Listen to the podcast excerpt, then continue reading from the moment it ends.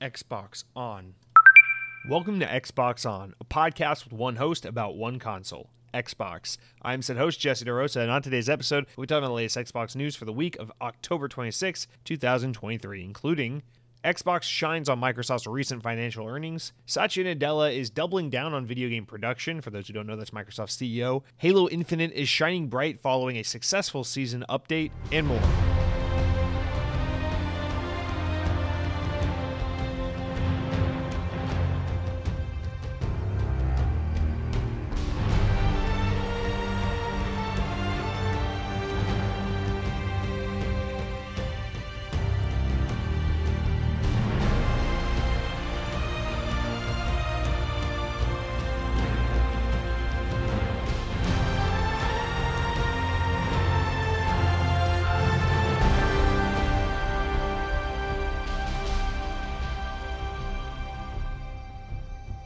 This day in Xbox history, in the year 2008, 15 years ago, Guitar Hero World Tour was released for the Xbox 360.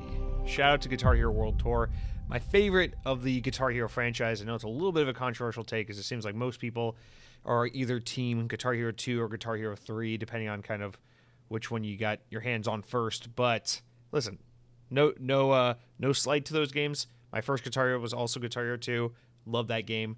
Guitar Hero 3, there's no denying that Guitar Hero 3 is probably, in a way, the most special Guitar Hero game because it is not only the last Guitar Hero that's this that that was like that guitar focused because it was before they introduced the band element, but also it was just like they had really nailed the game by that point. Like all the track list for Guitar Hero 3 is so legendary, and then of course like just the the absolute like the way they translate those songs into gameplay was so extra fun and arcadey and challenging in Guitar Hero 3 that I understand and respect the camp of people that say Guitar Hero 3 is the superior entry in the franchise, but that being said, I don't know what it is. It's just for some reason World Tour is just the one that that for me is my favorite. I feel like it still has a lot of that Guitar Hero 3 like difficulty, really fun. These songs translate well into into uh, gameplay kind of songs, but also has a much more varied track list with modern and classic songs featuring a lot of artists I really loved. And then I just love the way this game brought out the band concept. I think,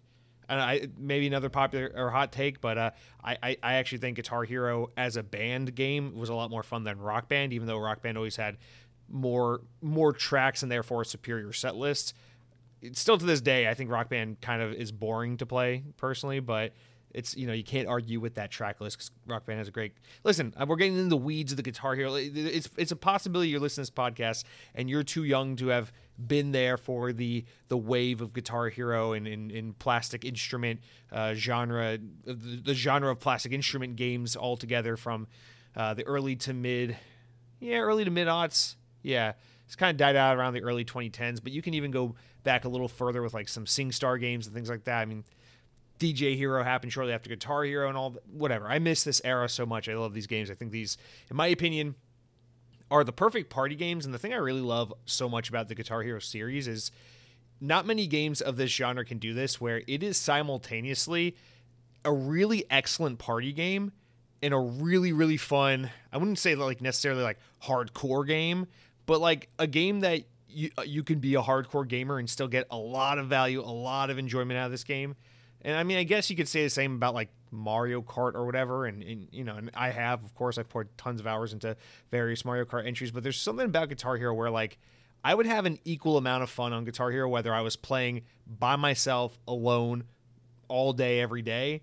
Or whether it was like I'm at my buddy's house and everyone's bringing over their plastic instruments because we can't play real instruments, but we're all just jamming out together on Guitar Hero. There's something about it where it was just like very different, but still equally fun experiences to try and like I'm gonna try to do Fire and Flames uh, FC on expert mode. No one ever fucking did that. I don't, you know, no one I knew ever did that. But you know, like to try and do those things, like I, I, remember feeling like the the sense of accomplishment when I finally completed Cliffs of Dover on expert mode in Guitar Hero Three, or or just like I don't know, like trying to five star Guitar Hero World Tour is a lot easier than Guitar Hero Three. So I remember just trying like five star every track in the game to the best of my ability and being a little underwhelmed where they're like, oh yeah, Guitar Hero World Tour, their version of Through the Fire and Flames is um, Hot for Teacher by Van Halen. I'm like, yeah, fuck right it is. Like they, that song is so easy. I mean, it is hard on, on drums. I think that was the the kicker, but like, come, come on now. Come on. Hot for Teacher.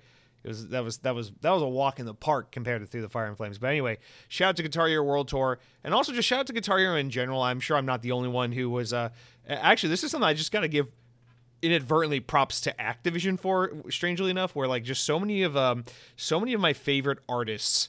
I was exposed to uh, due to Activision published games like the Tony Hawk games or the Guitar Hero games. So I guess really that comes down to like Vicarious Visions and Neversoft and these developers that made these Tony Hawk and Guitar Hero games. Like, I, so do I mean, I, I grew up in a household with like older punk rock brothers, so I had a lot of exposure to like 90s and, and early 2000s, like punk rock and hardcore and all that stuff, and then emo and all that other subgenres and spin off genres and what, what have you.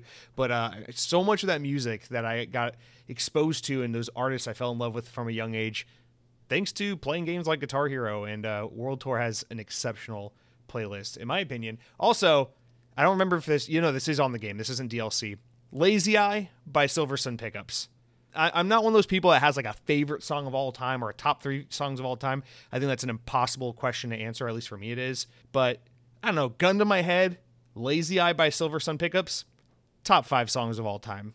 Not not of the Guitar Hero franchise, not of the decade in which the song hails from, of all time. That's a fucking perfect song. Anyway, guys, welcome to Xbox On. I'm getting a little nostalgic because here we are. Anytime, we talk about video games from the the mid to late aughts, especially that like 07 to 09 era, ooh, you get me all nostalgic and bubbly. You know, it's uh, it's just one of those games. It's one of those times for me. So shout out to Guitar Hero World Tour, and let's move on to an Xbox podcast. It's not all about Guitar Hero, although maybe it's timely. Xbox just acquired Activision. We've got a little bit of Guitar Hero in the news lately. Rumors, murmuring, suggestions that maybe Guitar Hero will come back under Xbox's ownership. I don't know. Maybe. Honestly, they could just do Guitar Hero World Tour reissued. Call it reissued because it's a it's a nice nod to like a music term, but also literally just put the game on modern Xbox consoles and re-release that hardware maybe make it a little more sturdy than it was back in 08 but just re-release th- those controllers. Let me buy them again. Let me give you 200 i believe it was $200 for a full band kit back in 08 so with today's inflation and all the fucking price gouging that goes on and all the nonsensical uh, just everything I, I, I assume $200 for a guitar hero kit in 2008 would be like 795 fucking dollars in today's money, but whatever. You could probably take out a loan. You can probably finance it with six uh, six easy zero percent interest uh, uh, uh, payments with through Affirm um, if you want to shop it that way. But anyway, uh, we are going to actually move on this time. Shout out to Guitar Hero World Tour. Shout out to you for endearing this opening five minutes of the podcast. And uh, let's let's go on, guys. All right, we got a couple games coming out this week. In fact, let's not let's not downplay. We got a lot of games coming out. This is a big release week. In fact, honestly, I think this is probably one of the last few weeks of the year that's going to be this big in terms of just the number of notable games releasing. Of course, we still got some big games coming in November and even some in December, but I mean, this is for me. I mean, after this, it's really just like Call of Duty and that new Avatar Pandora game. But I mean, this week to me is just really notable list of games. So, starting off with a big one for Game Pass Cities Skylines 2 is a day one Game Pass game from Paradox Interactive, available now as of the time I'm recording this. You can play it right now. Important to note, this is a city sim building game, and it is not available on console. This is a PC exclusive game, and it is a it is a day one Game Pass title if you have PC Game Pass or Game Pass Ultimate. So shout out to people who like that kind of stuff. I know this is a big game for that people who enjoy these kinds of games, but I got to be honest here. This isn't something I'm, I'm qualified to speak on or care enough to really get into. So, Cities Skylines 2, that's your thing. I'm sure you're playing that right now instead of listening to this podcast. Moving on, Metal Gear Solid Master Collection Volume 1 is out now, and this is a, a huge shift because uh, this is a, a, collection of games I do plan on buying with re releases of the old Metal Gear Solid games. Uh, I actually forget. This one has Metal Gear Solid 1, 2, and Peace Walker, if I'm not mistaken. Um, and then the Metal Gear Solid 3 Delta comes out later, and that's a separate from the ground up remake, whereas this collection is more of like an uprise port collection. But yes, it's it's out. Um, this is like the only way to really play the original Metal Gear Solid on Xbox, so it's kind of a really notable deal in that regard. Um, because Metal Gear Solid, one of the most important franchises the, to the history of gaming, finally Xbox players are going to have access to that original Metal Gear Solid game that released all the way back in the what year did MGS1 come out? Was that 98? I want to say that was 98. I could be wrong. Oh, you know what? Here, I'm on a Windows PC. Let's ask let's ask uh let's ask Bing. There we go. 1998. I was right. Anyway, so it's first time this game's been playable for Xbox players. Um, huge deal. And then we'll get Metal Gear Solid 3 Delta, which is a ground up remake of that game coming soon. And now there are rumors and leaks suggesting suggesting that deep in the files of this collection, there are references to Metal Gear Solid 4 and 5, um, as well as Peace Walker, uh, the PSP game, suggesting that those games are all coming uh, in a separate remaster collection. Having Metal Gear, uh, those those other two don't matter as much, but Metal Gear Solid 4 would be a big one because Metal Gear Solid 4 is the only other Metal Gear game that's never been available on Xbox because that game was a PlayStation 3 game from, and I'm not going to guess this one again, but I, I actually I want to say 2008. Speaking of my nostalgia, and uh, that game has never made it off of the PS3. In fact, it, it's this isn't one of those like PlayStation has the upper hand things. Like you could be on PS4, PS5. You're not playing Metal Gear Solid 4. It's just stranded on the PS3 along with its cell processing and it's difficult to develop for hardware and all the rest. That game is just stranded on on that console. So this would be a big deal. It would be really great to finally have the full Metal Gear Solid collection. Uh, not not you know reference to this release of games, but rather the actual collection, the actual franchise, all available in one place. And if you're on Xbox, that wouldn't be a bad deal to have all these games available to you. So hopefully. We hear more on that in the near future, but for now, the Metal Gear Solid Remaster Collection Volume 1 is officially out. That is something I do plan on picking up later down the road when I'm not so busy with other games slash moving. Uh, but yeah, and then next up, Ghostrunner 2 is out now. Actually, yeah, it's out as of the day this podcast goes live, uh, which is could be could be had for forty dollars. It's uh, available for pre-order in the meantime, and it's uh, being published by 505 Games. Um, I know people really love the first Ghostrunner. I played a demo of the first one. I played like an hour of it. Really cool game. I really expected it to hold my attention more than it did, but I, I it just I, it lost me. It's a very cool game though. Like I, there's no denying that game is creative and very fun to look at. Although it just didn't hold me gameplay wise for some reason. But moving on. Um, all right, I'll save the best for last. Let's skip and go to this penultimate one here. Terminator Resistance Complete Edition is out this Friday, the 27th, from Reef Entertainment. It's an optimized game for Series S and X. Apparently, this game is kind of good. It's gotten solid reviews. So, if you're a Terminator fan looking for a licensed Terminator video game, this might be something worth checking out. But I, I don't know. I, I saw a trailer for it. That's about it. But lastly, and certainly we're saving the best for last here. The most notable game coming out this week that I just got to bring up because I'm so excited to play it is Alan Wake 2. Comes out this Friday, October 27th, published by Epic Games, of course developed by Remedy Entertainment, one of the great developers of all time. For 60 bucks, that's right. This game is not $70 and it's also not available uh, physically. It's only available digitally. Um, but for 60 bucks, this game is optimized for Series S and X and is the the uh, the, the follow up to the first Alan Wake, which came out in 2010. What was that? May 2010 for Xbox 360. And so, yeah, this is very, very exciting. Uh, I'm sure if you've listened to this podcast for a while, you know Alan Wake was like the blind spot in Remedy's lineup of games that I had never played until earlier this year. I finally sat down and played it, loved it, went back and played American Nightmare, which was the spin off Xbox Live Arcade kind of, you know, little add on accoutrement thing. And I loved that as well. And now I'm just so excited for Alan Wake 2. And uh, yeah, so that is out this Friday. I already got it pre ordered. I got it preloaded, ready to go on my Xbox. Tomorrow, when this podcast goes live, the review embargo lifts. I'm very curious to see how this game does critically. Here's my guess for what happens with Alan Wake 2 it will get pretty solid critical reviews. I'm guessing a Metacritic score of around a 86 or so. That's like the ballpark of where it's going to end up.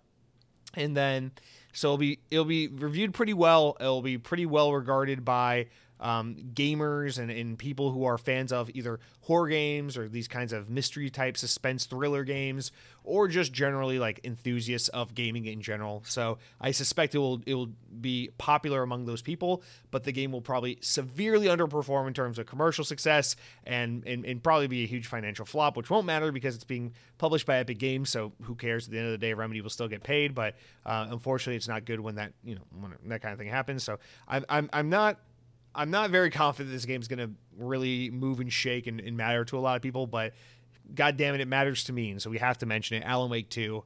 Um, I am a little surprised that here I am, pre ordered, pre downloaded, ready to go Alan Wake 2 day one, but there's a brand new Spider Man game that just came out a week ago, and I, and I haven't. I, I, I haven't played it. I haven't. I don't have access to it. So this is this is new for me. Okay. I, I do feel like I'm kind of um, I'll be honest, I do feel like I'm kind of like betraying myself or like a version of myself. It's like, dude, if I was 10 years old and you're like, Jesse, you're going to be an adult one day with your own disposable income and your own autonomy and your own ability to go out and make financial decisions for yourself, okay?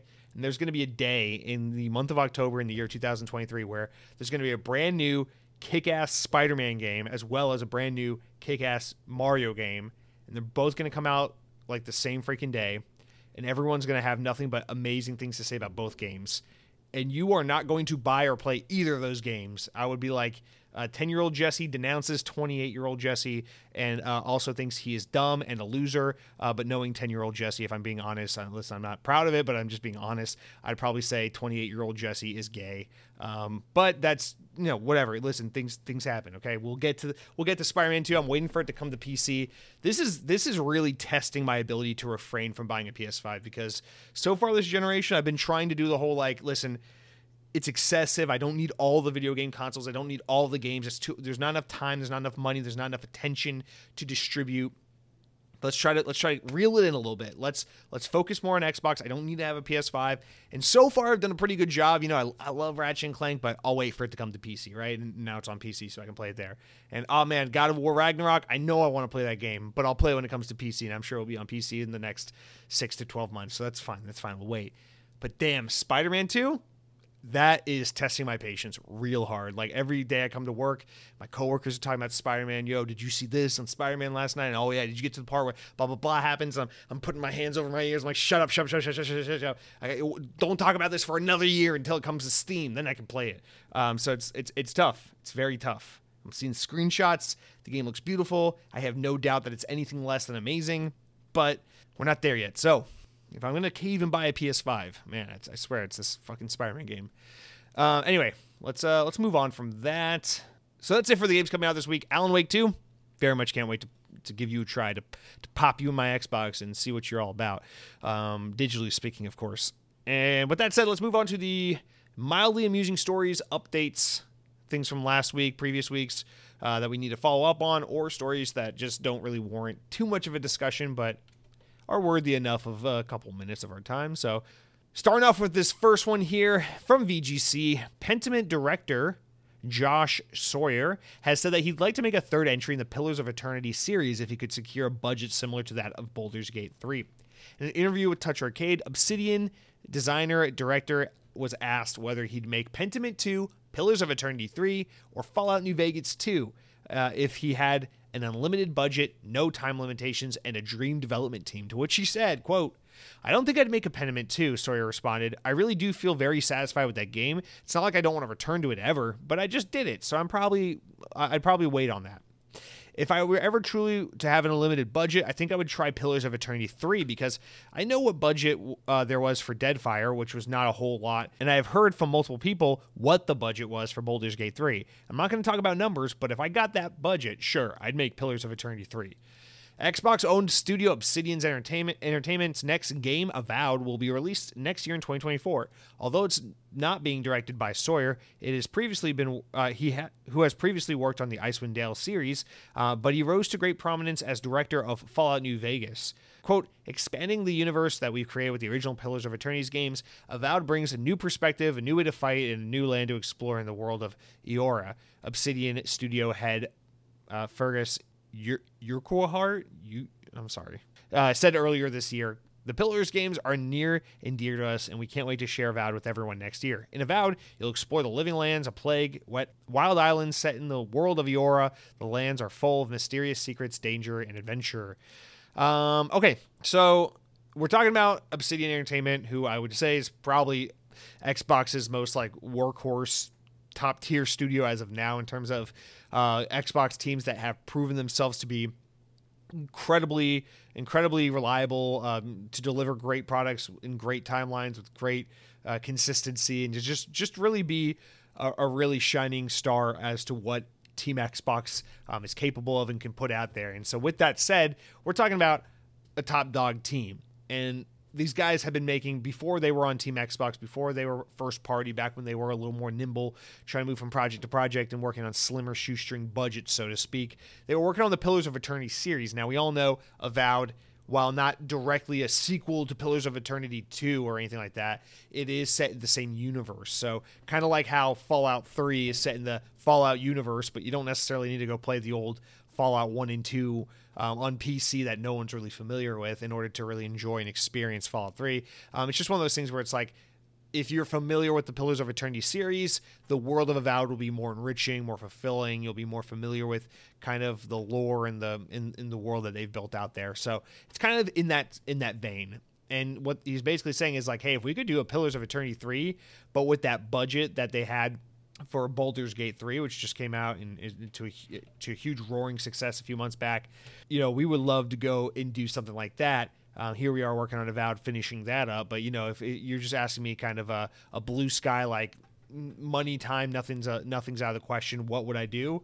Yeah, I'll go with Pillars with Pillars Three, which is interesting because the only reason I bring this up is just because Josh Sawyer, he's he, he gets in the news a lot just for you know, for saying things for like fantasizing and daydreaming about what ifs and doing these interviews and things like that. So he he ends up in the news a lot for these kinds of quotes. But the reason why I find this one notable is just because it's like, well, if if the thing is time and money, you know, while I guess you can't always have the the dream team, the perfect team you want, because uh, you know procuring the talent isn't always as simple as just being like, hey, I work for Microsoft and I have money. So at least two out of three, the time and the money aspect, it's like, I mean, you guys could make I would assume, a Pillars of Eternity 3 with the budget and time uh, that was given to a game like Baldur's Gate 3, or at least I assume because my understanding with the way Phil makes it seem and with the way these games have all these various Xbox first party games have been in development with nothing to show for over these past five, six, seven years.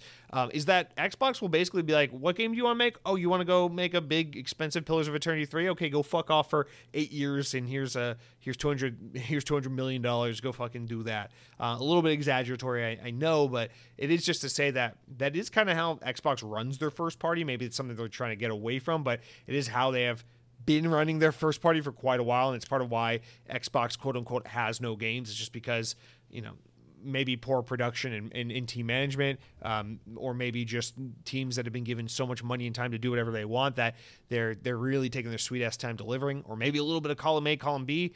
Uh, but regardless of the of of what specifically is the point, it just it would it would seem to me that if Obsidian wanted to make a Pillars of Eternity 3 that is super high budget, super fleshed out, like no no no expense spared kind of experience, I feel like they could make that game. And so with him saying that, knowing Avowed is on the horizon and knowing that in some ways Avowed is kind of that game, but also knowing that at least in his mind, Avowed isn't that game because there's a Pillars of Eternity that isn't, uh, oh, now we have the money and the time to make whatever we want. We're going to make a big 3D open world um, uh, uh, Pillars of Eternity game. It's like, no, that's Avowed.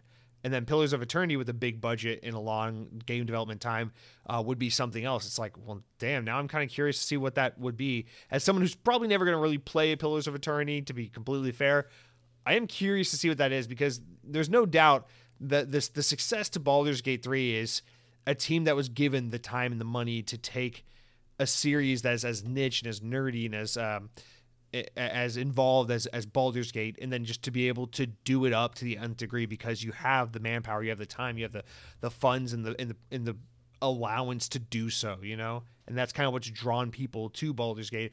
That and also I just think the hardcore gaming audience is becoming a little bit more um, susceptible and open to like really hardcore nerdy shit thanks to FromSoftware and, and shit like Elden Ring being huge. People just people like obtuse and challenging and strategic games these days. I mean, I'm I'm kind of shocked how mainstream that's coming becoming. I mean, I guess my brain's too too tiny to ever be one of those people and to be a part of that group, but I must say it is it is notable and I feel like if anyone's going to be able to jump in on this bandwagon and help reap some of the reward of this of this movement that's being had between games like Elden Ring and and, um, and Baldur's Gate 3. Not to suggest those are similar games, but to suggest that these super hardcore nerdy games that you know five ten years ago we would have considered to be like oh those are those are those kinds of games that have to be low budget and cater to a very specific audience because that specific audience will buy and support these games but they're not a big audience and so there's not too much money to be made there we're starting to see that narrative flip a little bit. And I wonder if a Pillars of Eternity 3 could attract a Baldur's Gate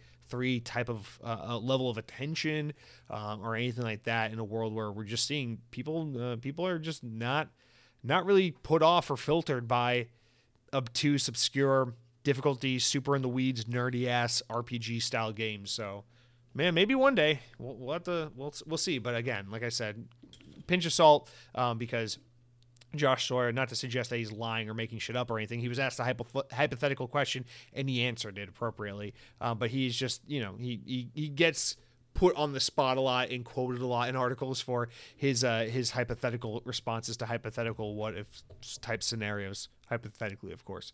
Uh, all right, let's hypothetically move on to the next one here, which is um normally I don't cover like marketing stuff just because well that's not true a lot of what we cover technically is marketing. Normally, I wouldn't I wouldn't cover something that's this like uh, overtly marketing, but it I don't know. It's a it's a slow news week, and there is kind of something to be said here. So you'll understand why I brought this up in a second. All right, so Xbox has kicked off its big holiday season marketing campaign with a brand new live action trailer, which they uh, they put up on on the internet and on YouTube and everything the other day, and you'll probably start seeing a condensed version of this trailer. I assume on Sundays uh, during commercial time on for NFL games and and for various big live events like that. So you'll start to see this commercial throughout the holiday season. Um, but it's it's it's a new trailer titled um, "Wake Up and Dream." Uh, so anyway, Oh yeah, it says here that the trailer will debut during Thursday Night Football. So look, I was already right. Um, okay, anyway, according to Microsoft, the, the, this trailer is an immersive adventure story inspired by gamers and their dreams, going beyond imagination and capturing the fun, joy, and community and love we all share for our favorite games and epic gaming moments experience with our friends. So, Jesse, why are you talking about this? Are you really that that uh, desperate for for news to discuss on your podcast?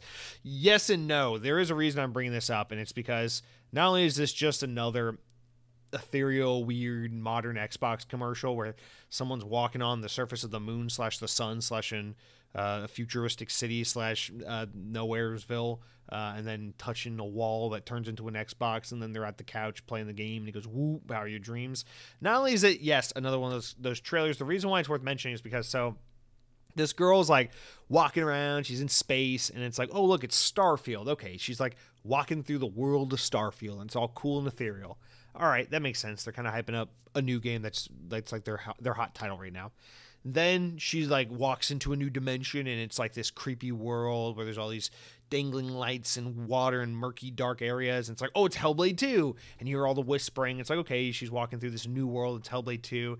And then she walks into the new world and it's like Forza. Like zoom, zoom, zoom. I'm a car. I'm going to go fast. Get in my way. Hong Kong, bitches. And it's a, it's a Forza world, okay? All right they're they're advertising their latest games, games that they have coming up pretty soon. You know, big stuff worth talking about. Okay, nothing nothing to talk about here. Then the girl transports. You know, you can see the trailer online, but she's like transporting into like an apartment or something. She walks through like the wall and she sees like this like it's like an out of body experience, and she sees this girl sitting down holding an Xbox controller in front of a TV, and she's playing she's playing a video game but the but the camera's focused on the girl and everything else has like a bokeh effect so it's kind of like a blurred background. But if you listen closely to the audio and the, and the trailer is trying to be a little discreet about it but if you listen close to the audio and you and you pause the video and you look real close to the tv i could be making this up i could be seeing things but i watched it three times to be sure and i'm pretty certain this girl's playing call of duty black ops 2 it's it's definitely Nuketown. If it's a different Black Ops game, whatever, I'm wrong. But this shit's Nuketown, okay? She's running around Nuketown. I see it. You can hear the gunfire. It sounds like Call of Duty gunfire. You can hear just the constant, uh, the just the, the the Call of Duty sounds that you know. And I'm like, okay, this is different. You know, this girl goes from walking around Starfield Land and Hellblade Land and Forza Land and all this stuff, and then she like goes into this apartment, opens a door, and sees uh, like a different version of herself sitting down at a TV playing Call of Duty Black Ops 2. And it shows her for like two seconds. You got like pause the video and, and, stare. You know, I, I mostly caught on it, because, caught up, sorry, caught it because my stupid fucking ears couldn't not notice that that sounded like Call of Duty. So I had to rewind and watch it. Anyway, then the continue the, the, trailer continues on. This is the only thing that throws a wrench in it is that the last thing it shows before it's like power your dreams, Xbox, buy one, bitch. Um, is that she like walks out of the apartment and then busts a hole in the wall and is pulled into the world of cyberpunk. It's like okay, Starfield, Hellblade, Forza, those are all Xbox games. Cyberpunk, that's third party. Okay, so you know it's a partner game. Obviously, Cyberpunk has its marketing campaign aligned with Xbox. That's not surprising. It's not shocking. It doesn't mean anything. I'm not trying to suggest Microsoft's going to go buy CD Projekt Red or anything like that. But it's like okay, but it's weird how it's like big Xbox title, another big Xbox title, another big Xbox title, mystery game, maybe Call of Duty, uh, shown off screen in the distance for a split second. Boom, big uh, partner third party game, Cyberpunk 2077. And obviously they're showing Cyberpunk because the new Phantom Liberty DLC, they're promoting that. So whatever. And then the trailer wraps up and it does the whole power your dreams, buy an Xbox, dumbass. Um, so it wraps up with that, right? But I can't help but be like, did they have like an alternate version of this trailer where like after she walks into Forza Land, she like walks into like Halo Land or walks into like Avowed Land or something like or Fable Land or something like that, right? And then goes into Cyberpunk Land because it's really weird that she's in like Starfield Land, Hellblade, Forza Land, whatever. And then she walks into an apartment and there's like a, a like a mirror version of herself that's like, "Hello, stranger," and she's playing Call of Duty in the background off screen and then it goes back into these mystical lands and now she's in cyberpunk land and i can't help but think like is there like an alternate version of this trailer where the activision deal didn't go through where like she walks into halo land or something like that and then cyberpunk but then the deal like finalized so the marketing team was like go with the b mode trailer we don't have time to do the cg and the mocap and all the other shit so just film a scene where the girl walks into an apartment and sees someone playing call of duty for two fucking seconds and then we'll do the cyberpunk scene and i I'm not trying to be super tinfoil hat here or anything, but it's like they're they're nodding to uh, Black Ops 2. So uh, when, when's that shit coming to Game Pass? So uh, I guess there's really not much to say here. There's not much to speculate on. I mean, Xbox now owns Activision. Technically, Black Ops 2 is a is a, a game owned by Microsoft and Xbox. So I mean. Um, yeah, one day you assume Black Ops 2 will be on Game Pass, and you know no one's going to be super shocked to see that that happens. But what are they teasing here? Are they trying to get our jollies? I just thought that was a cool little nod, I guess. So I just want to mention that. Listen, it's not every day I make a discovery. It's like when I found out I was fat because I stood on a scale for the first time after 25 years of thinking I was normal weight. It's just it's exciting. I got I got something to talk about. So here here's that. I just wanted to put that out there. Maybe watch the trailer. Let me know what you think. Maybe you're watching like Jesse, you stupid idiot. Clearly she's playing Counter Strike Go for the Xbox 360, part of the Orange Box. Um, was that CS:GO or was that CS Source? What was that? The Counter Strike that was on. There's an Xbox Live Arcade version of Counter Strike. Was that Counter Strike Go? I don't. You know what? I actually don't give a shit. Let's move on. All right, one more small story before we get into the real news this week. Uh, Nintendo. Let's talk about Nintendo for a second. So, spoiler alert: this story is a whole lot of nothing, but I feel like we'd be remiss not to talk about it because people are going to be talking about this all week because it has to do with Nintendo commenting on Xbox. So here we go. From VGC, Nintendo of America president Doug Bowser has commented on the company's relationship with Microsoft after Xbox uh, was revealed to be a potential suitor for the Mario Maker. So just you know, we don't have to read all this. So just just for context, we're going back to that that big Xbox leak from a few weeks ago, referring to the email where Phil Spencer was talking to someone else uh, within the company talking about Nintendo being a prime asset for Xbox and that you know the the plan one day would be awesome to try and buy Nintendo and that Nintendo just doesn't realize that their that their future is with Xbox being a part of Xbox it's just taking them a really long time to realize that. So remember that email? Yeah this is a this is a nod back to that. So Nintendo CEO uh, Doug Bowser was in an interview with Inverse this this past week uh, where he was asked about that. And he was asked about their relationship with Xbox and what they thought about that news coming out, those, those leaks and everything. To which he said, we have a great relationship with Microsoft. We consider them to be partners in many, many ways. And you only have to look at Nintendo Switch to see that partnership. Obviously, Minecraft is on Nintendo Switch. And we also brought Banjo Kazooie to Super Smash Bros. Ultimate. So we're looking forward to that partnership continuing. Not even mentioning um, Ori and the Blind Forest and Will of the Wisps as well. But anyway, Yep. So that is uh that is much to do about nothing because uh, Nintendo CEO is basically uh, commenting but saying nothing. You know, it's like, oh, did you see? Uh, did you see that? It, it's like politicians. It's like, oh yeah, people are dying in the fucking streets and can't afford housing. What are you gonna do about it? And then the politicians are like, we gotta stop woke culture. And then everyone's like, woo! And it's like, well, that didn't answer the thing about the Americans that don't have fucking jobs and are dying in the streets. But uh, okay, whatever. And then we all just move on because we're constantly using PR to avoid actually addressing the problem or the concern. So in this case, the problem or the concern, the homelessness and the uh, and the child hunger would be um, Microsoft's need to buy Nintendo, and the politicians skirting the question and uh, saying a whole lot of nothing would be Doug Bowser saying Minecraft is on Nintendo Switch. Newsflash, bitch! Minecraft's on PlayStation. Okay. Um. So anyway yes, of course, there is a little bit of a, a, friendly relationship between Nintendo and Xbox these days. But you know what I think that really is?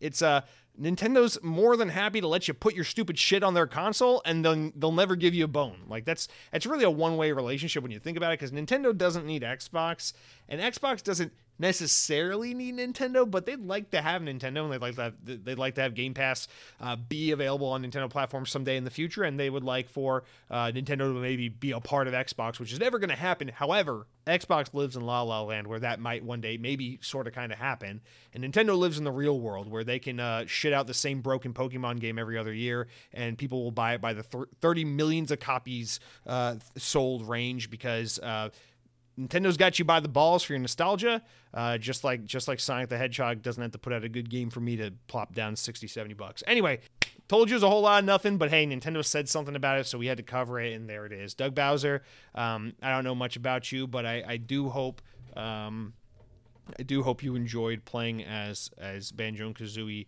in the latest Super Smash Bros. Ultimate update.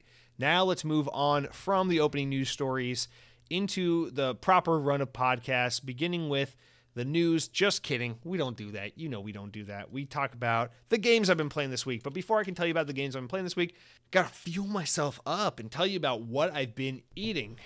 Addressing last week's Jesse, you're too negative sometimes. I'm sorry, I'm gonna have to be a little negative here. Normally, I'm not an Applebee's guy. I think Applebee's is kind of gross. It's normally not a place I go to. But you guys remember a couple months ago they were doing $12.99 all you can eat boneless wings and I was like, "You know what? That's got me. I got to give this a try. I'm just curious enough for 13 bucks. I got to give it a try and see what it was all about." And I went to Applebee's for like the first time in probably 20 years and I was like, "You know what? That was that was actually pretty good. For 13 bucks all you can eat boneless wings, not bad in today's economy." And I had a good time and we did it and it was fun and it was fine. So, fast forward to this past weekend, my buddy is free and he goes, Hey, do you want to go to Walt Disney World tonight? And I said, Yes, please. I would love to go to Walt Disney World tonight. So we meet up at Disney's Hollywood Studios because this is the awesome thing about living in Orlando, Florida is you can go to Disney World sometimes. And we go and ride the Star Wars Rise of the Resistance, which is a really good ride. And it was a lot of fun. And we rode it and it was awesome. And then we went over the Slinky Dog Dash roller coaster because it was down for the night. And then it just went up right as we walked by it. So we were able to go on it with little to no wait. And so we rode the Slinky Dog roller coaster and it was really cool. And my girlfriend was there and when we rode it, a firework went off in the background. So it was kind of cool because we were on the Slinky Dog roller coaster at Toy Story Land, and then we saw fireworks in the background while we were on the roller coaster, and it was awesome. And I said, gee whiz, this is a lot of fun. I love Disney World. This is why I'm a Disney adult because this is really fucking cool. And then afterwards, he was like, all right, it's like nine o'clock at night. It's like 9:30 at night. Do you want to leave and go grab some food? And I'm like, I'm really poor right now and I'm not eating anything that costs money. So do you know where we can go and get free food? And he goes, No, but I know where we can get dirt cheap food. And my girlfriend goes, Ooh, dirt cheap food. We went to Applebee's a few months ago and they have all you can eat wings for $13. And it's really cheap and it's pretty good. And it was like 9:30 at night. And it's like, ah shit, you know what sounds good? $2 beer and $13 all you can eat chicken wings. I'm like, unfortunately, that's within my budget. So we're gonna go to Applebee's. Okay. Good night. The Star Wars ride's fun. The Slinky Dog ride is fun. Now we're at Applebee's, okay? We get in there. This poor fucking waitress, she's got like 57 tables. It's a Saturday, uh, Friday night, Saturday night. She's got like 107 tables now, and that she just we just throw us to her.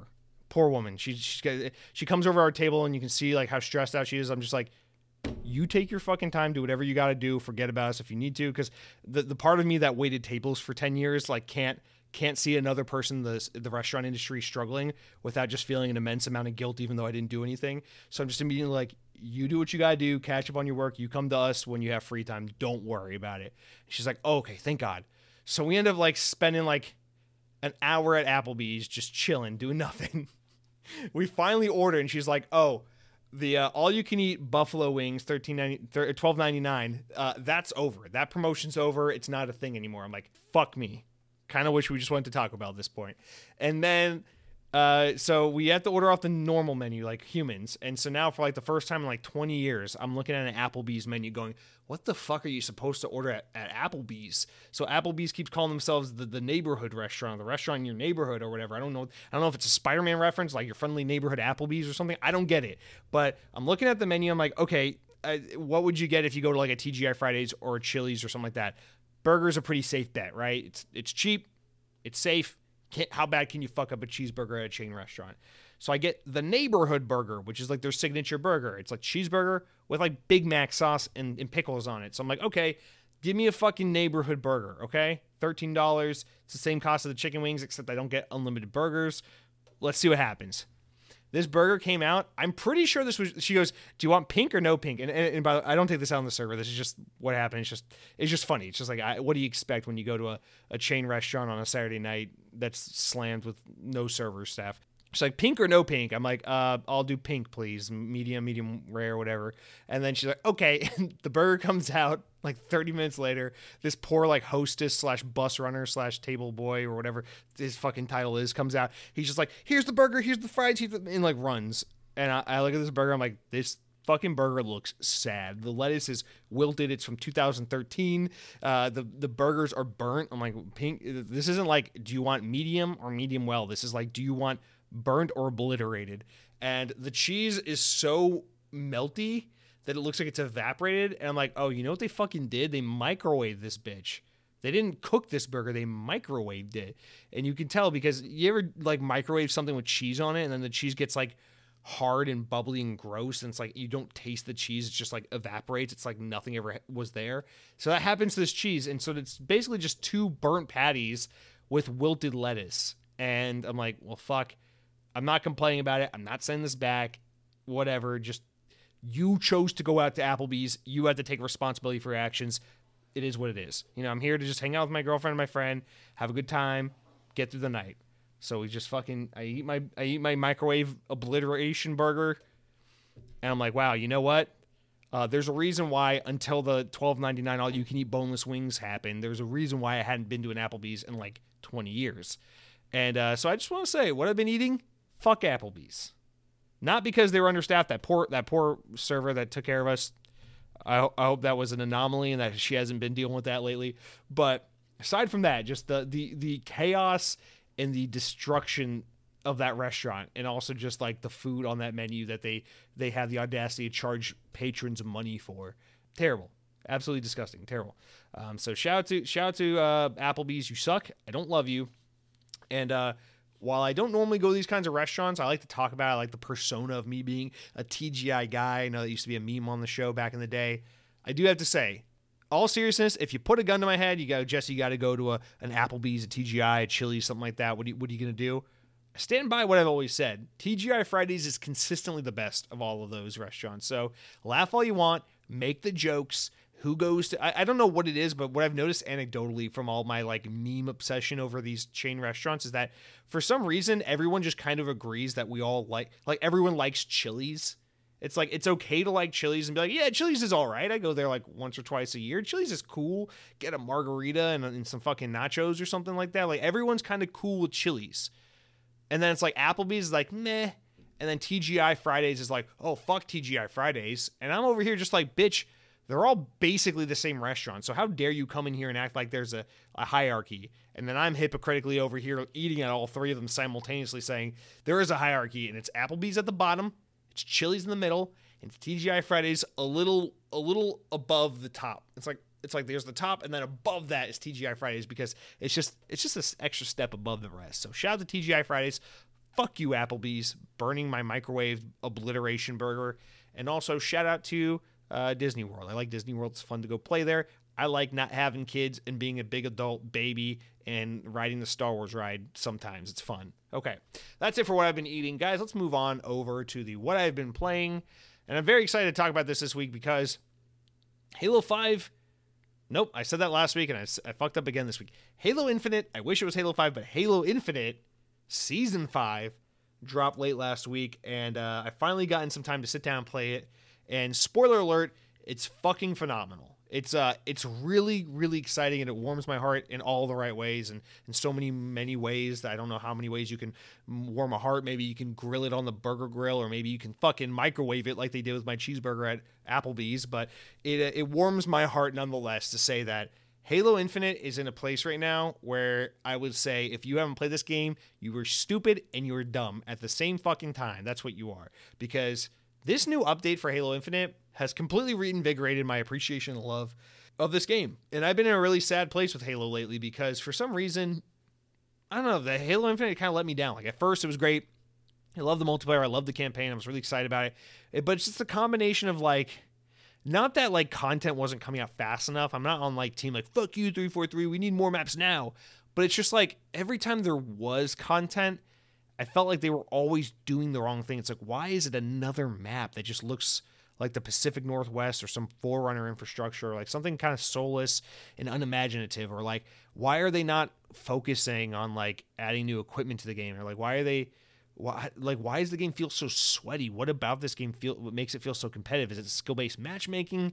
Is it is it time to kill? Is it something about the movement? Is like what, what is it the spawn? Like what is it about this game that feels so sweaty when i play it? And i just haven't had a really good time on halo infinite as time's worn on. And so really for the most for the most part this past year i just i just haven't really played halo infinite a lot. Like every couple of months i'll boot it up i'll play it for an evening and i'll be like am i enjoying it yet? I'm like no. And I, I feel bad saying this. Like season three i bought the i bought the battle pass when it came out I played it for like a weekend. I was like, I'm just not feeling any of this new. I, I, wasn't feeling the bandit when the bandit weapon was introduced. I wasn't feeling the new maps at the time. I got to like level seven on that battle pass and noped out. And then season four came out. I didn't even play it. I didn't buy the battle pass. I didn't play whatever updates came with it. I don't know what season four was even about. I just didn't. I was like, you know what? I just got to stay.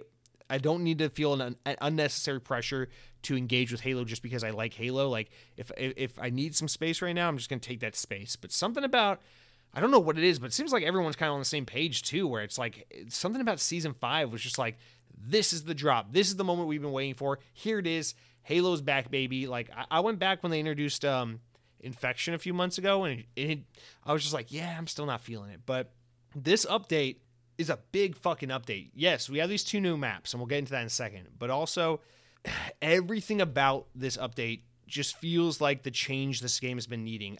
I don't know if I'm going crazy or if this is in a in a a patch de- development log on the website somewhere. I don't know. Maybe I'm just making this up. But the game feels different. Something feels different. The game feels a little smoother. The feedback feels a little more responsive, a little more responsive. The the guns have been tuned a little bit, or at least some of them have been.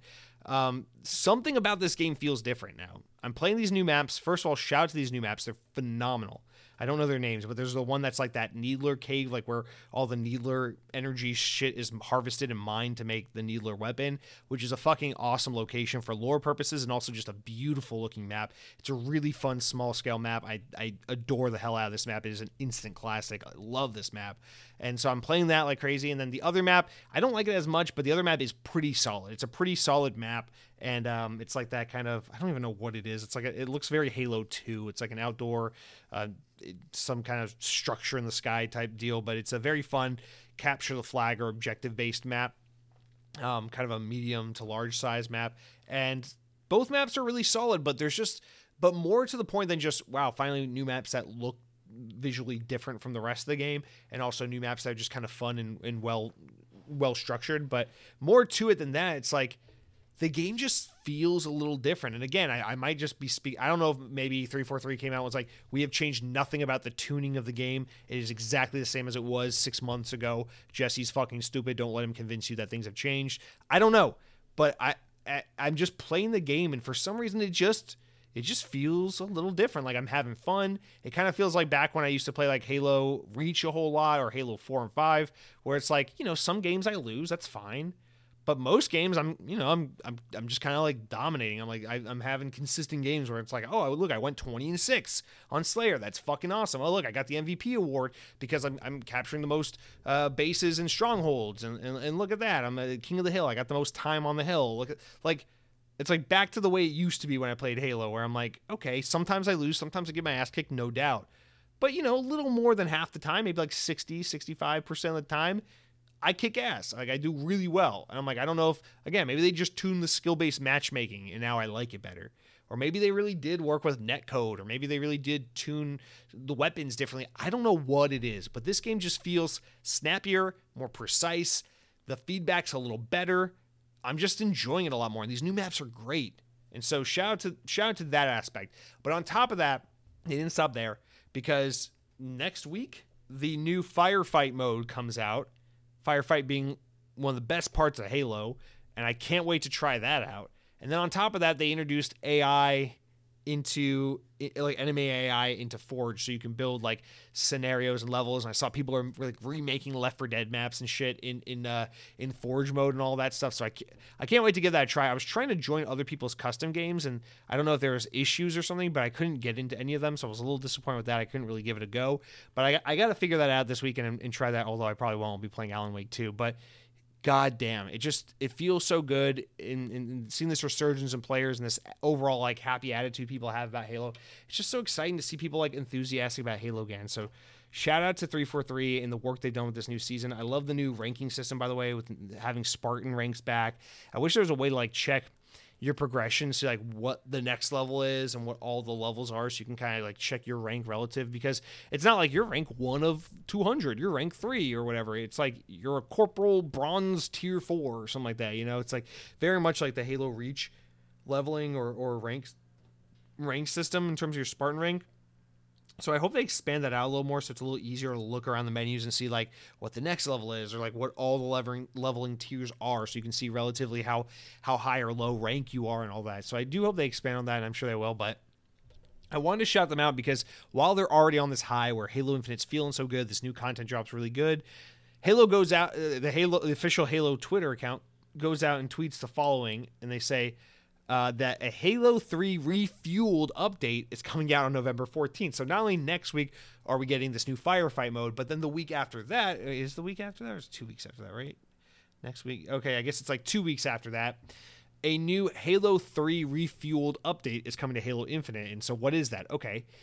Eight Halo 3 maps are being remade and brought into Halo Infinite. And from what I can tell, this isn't like we remade them in Forge or like our highest biggest fans remade them in Forge and now we made a playlist with them, which is it's cool when they do that, don't get me wrong, but it's not that. It's like no, no, 343 is bringing these maps from Halo 3 into Halo Reach, like official ports and updates of these maps. And it's so cool. So the following Halo 3 maps are going to be in there. Isolation, Narrows, High Ground, fucking shout to High Ground, one of my favorite Halo maps of all time. Cliffside, The Pit, Domicile, Sylvanus, and Critical Dew Point. I think they've renamed some of these because this is kind of a thing they're doing in promotion of the new Mountain Dew game fuel, which is coming out on November 6th. So uh, some of them, some of the maps have like a little bit of a Mountain Dew theming twist to it or something like that, which is ridiculous, but also like super fun and stupid in a, in a really good way. So I'm very excited about this. We're getting the new Halo game fuel on November 6th. No doubt I'll be uh, man, dude, the first thing I do when I when I close on this house and buy a refrigerator is I'm gonna fucking sh- screw you broccoli and chicken breasts. I'm stocking that bitch high with Mountain Dew. Uh, with Mountain Dew Game Fuel, so that's the plan. Um, so this is this is a good good thing. This update's coming out. We're gonna move, get the TV installed, get the internet in there, get the refrigerator full of the Mountain Dew Citrus Cherry, and then I'm gonna play some fucking nostalgic Halo 3 maps and be like, look, it's like uh, nothing's ever changed. I'm just no matter where I go, no matter where I live, I'm just playing the same fucking eight Halo Three maps. But anyway, I, am very excited about that update. Very much looking forward to it. And uh, it's just, dude, shout out to 343. Very happy about that. Um, so yeah, not playing Spider-Man 2 yet. Not playing Sonic Superstars yet. Not playing Mario Wonder yet but Halo is firing on all cylinders, and it's, it's, really heartwarming to see the player base shooting up on, on console and PC, and to see people are just really enthusiastic about Halo at this point in time. So even though everything with the narrative of Halo, with the way they fucked over the narrative of Halo 5, and now they're fucking over the narrative of Halo Infinite, even though that's all a complete clusterfuck and it sucks and it's disappointing, at least on the multiplayer front, Halo is in a really, really solid spot right now, and that just makes me super happy. So shout out to Halo Infinite. Shout out to 343 Industries. I love you guys. I hope you guys bounce back bigger and stronger than ever before. And uh, that's it for what I've been playing this week, you guys. Next week, we'll be talking all about Alan Wake 2. I cannot wait uh, to get my hands on that this weekend. But uh, yeah, that's it for what I've been playing. Uh, shout out to Blink 182. They put out a new record this week. So, yeah, it's all, all the nostalgia stuff here. We got our old Halo 3 maps. We got new Blink 182 music in the year 2023. It's a, it's a good time to be a nostalgic video gamer. All right, let's take a quick break and then jump into the news.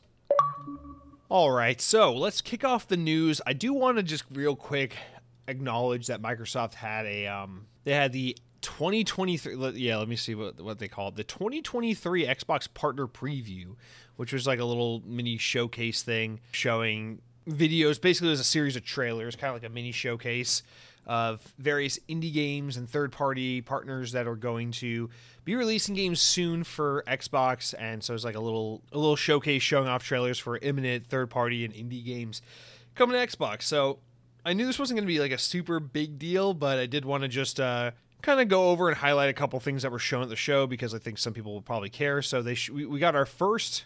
I'm just gonna go down the list. I'm, I pull up the article from Windows Central that's just kind of like showing everything that was that was displayed at the event. I'll, I'll say, and uh, so just running down the list real quick. They did show the first trailer for Metal Gear Solid Delta, which is the Metal Gear Solid 3 from the ground up in Unreal Engine 5 remake, and I must say the game looks pretty pretty damn good. I know a lot of people are a little like dubious of like the quality, what the quality of this will be like, um, knowing that this is a from the ground remake being done by a team that doesn't, you know, a developer that doesn't have the best track record. I forget, man, I, I think they're Singapore-based studio. I forget their name, uh, but they don't have a really great track record. I know a lot of people were a little skeptical about whether or not this would come out looking great, but it it it does look pretty damn good, and. uh I think my guess is going to be that at the very least, you know, Metal Gear Solid diehard fans might have their opinions, but if you've never played Metal Gear Solid 3, this is probably going to be the premier way to play. In fact, that's probably the way I'm planning on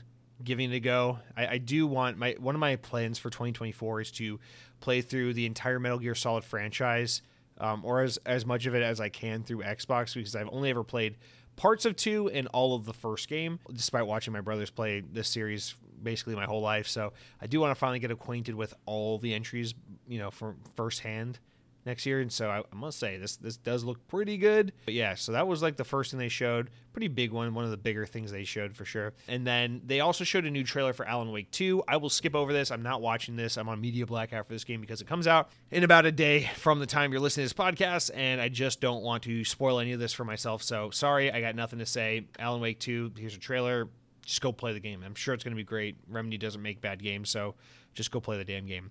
Uh, next up, they showed a trailer for Ark Survival Ascended, which oh my god, I don't care. I'm pretty sure this is a an update or a new thing for for Ark Survival, which I don't understand because I thought they were making an Ark Survival 2, so I don't know why they're working on Ark Survival. But uh, yes, I, I just have so little enthusiasm for Ark Survival that I'm just not.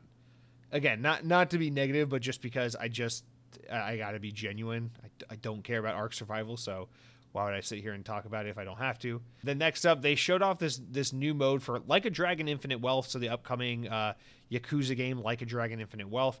They showed off a new trailer, um, which which introduces this new like mini game or sub mode or like that will be in the game where you can go to the this island, I guess the main island you play in the game, and it's like it's like like a dragon or yakuza's version of like of like uh, animal crossing where you can build this island out and meet neighbors and build property and design and decorate and and all these things it's basically like yakuza meets meets animal crossing a little bit and it looks cute and fun but the last thing I need is more time sunken into these games because there's just too many of them to play. So it is very cool. It's fun to see them really fleshing out this game and introducing new mechanics to keep players hooked. But oh my god, as if we needed more excuses to spend more time on this franchise because there's just so much to engage with when it comes to the Yakuza series or the Like a Dragon series as it's now referred to. But yeah, so I thought that was pretty cool.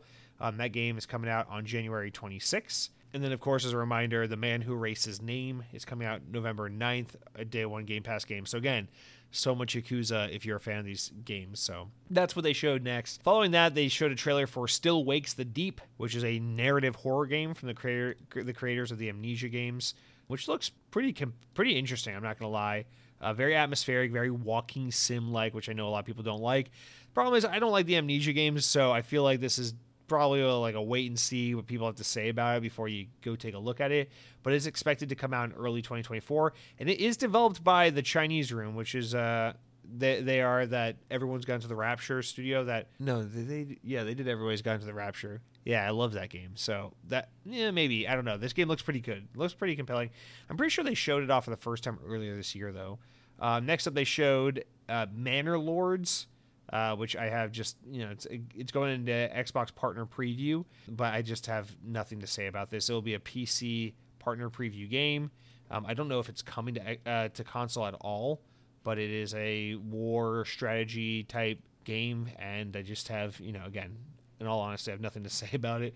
Uh, but it does come out on April 26th next year, so it is a game that is going to be aligned with Xbox, so we're going to see more on that in the future. Next up, they showed a game I haven't seen before that looks freaking awesome. Apparently, no, no, this this is now just being announced. This is new. Okay, so anyway, Thunderful Games, the it's an indie publisher announced another partnership with Xbox. They they did the Gunk game that came out about two years ago on Xbox. They announced another partnership with Xbox for a new uh, game that they're publishing for Xbox. It will be a Game Pass game. Yeah, I would look forward to this. Most likely a day one Game Pass game. But this game, let me, let me talk about what the game actually is instead of just talking about this other stuff that no one cares about.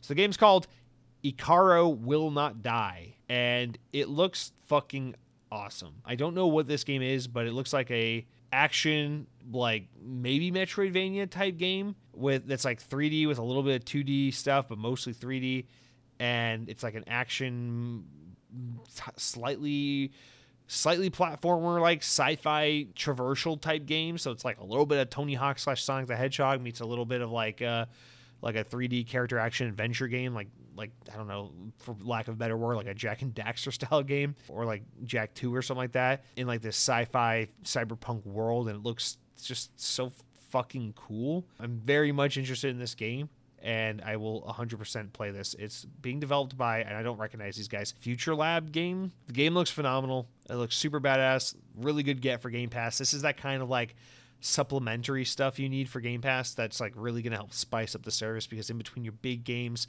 you just need these nice like, oh, I'm going to play this game this weekend and have a really good time with it, like Raven Lore was or Ravenlock was earlier this year or something like that where it's just a, you know, it's just a nice supplemental little game for Game Pass, and I think this looks like really, really good shit.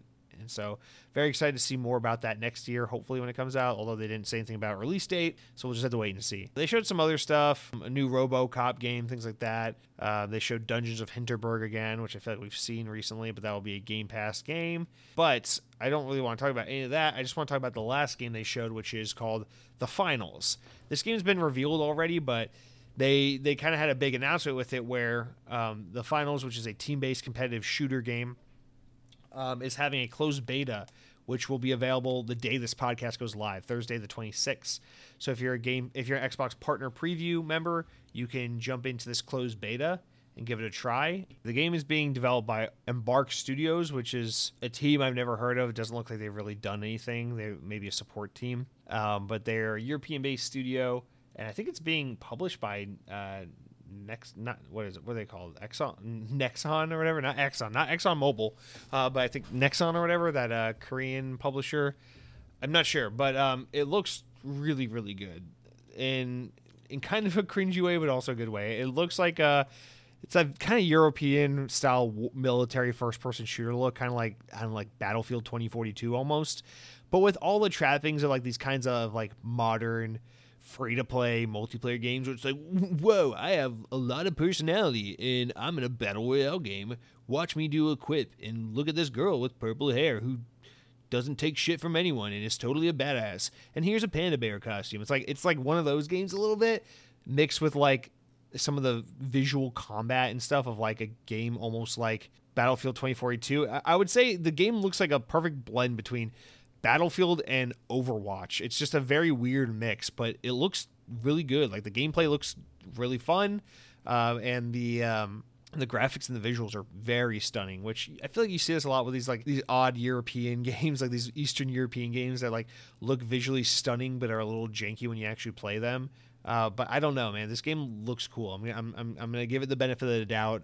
Um, hopefully, give it a try with this closed beta. I would like to play this game for a little bit, just kind of get a feel for it, because that's like my big thing with it is it's like I, I know I don't have time for another games as a service multiplayer online game, but it just looks so interesting that I at least want to get a feel for what it's what it controls like. It's got like zip lines and it's objective based multiplayer, so it's like kind of like that Overwatch style modern competitive games as a service type thing.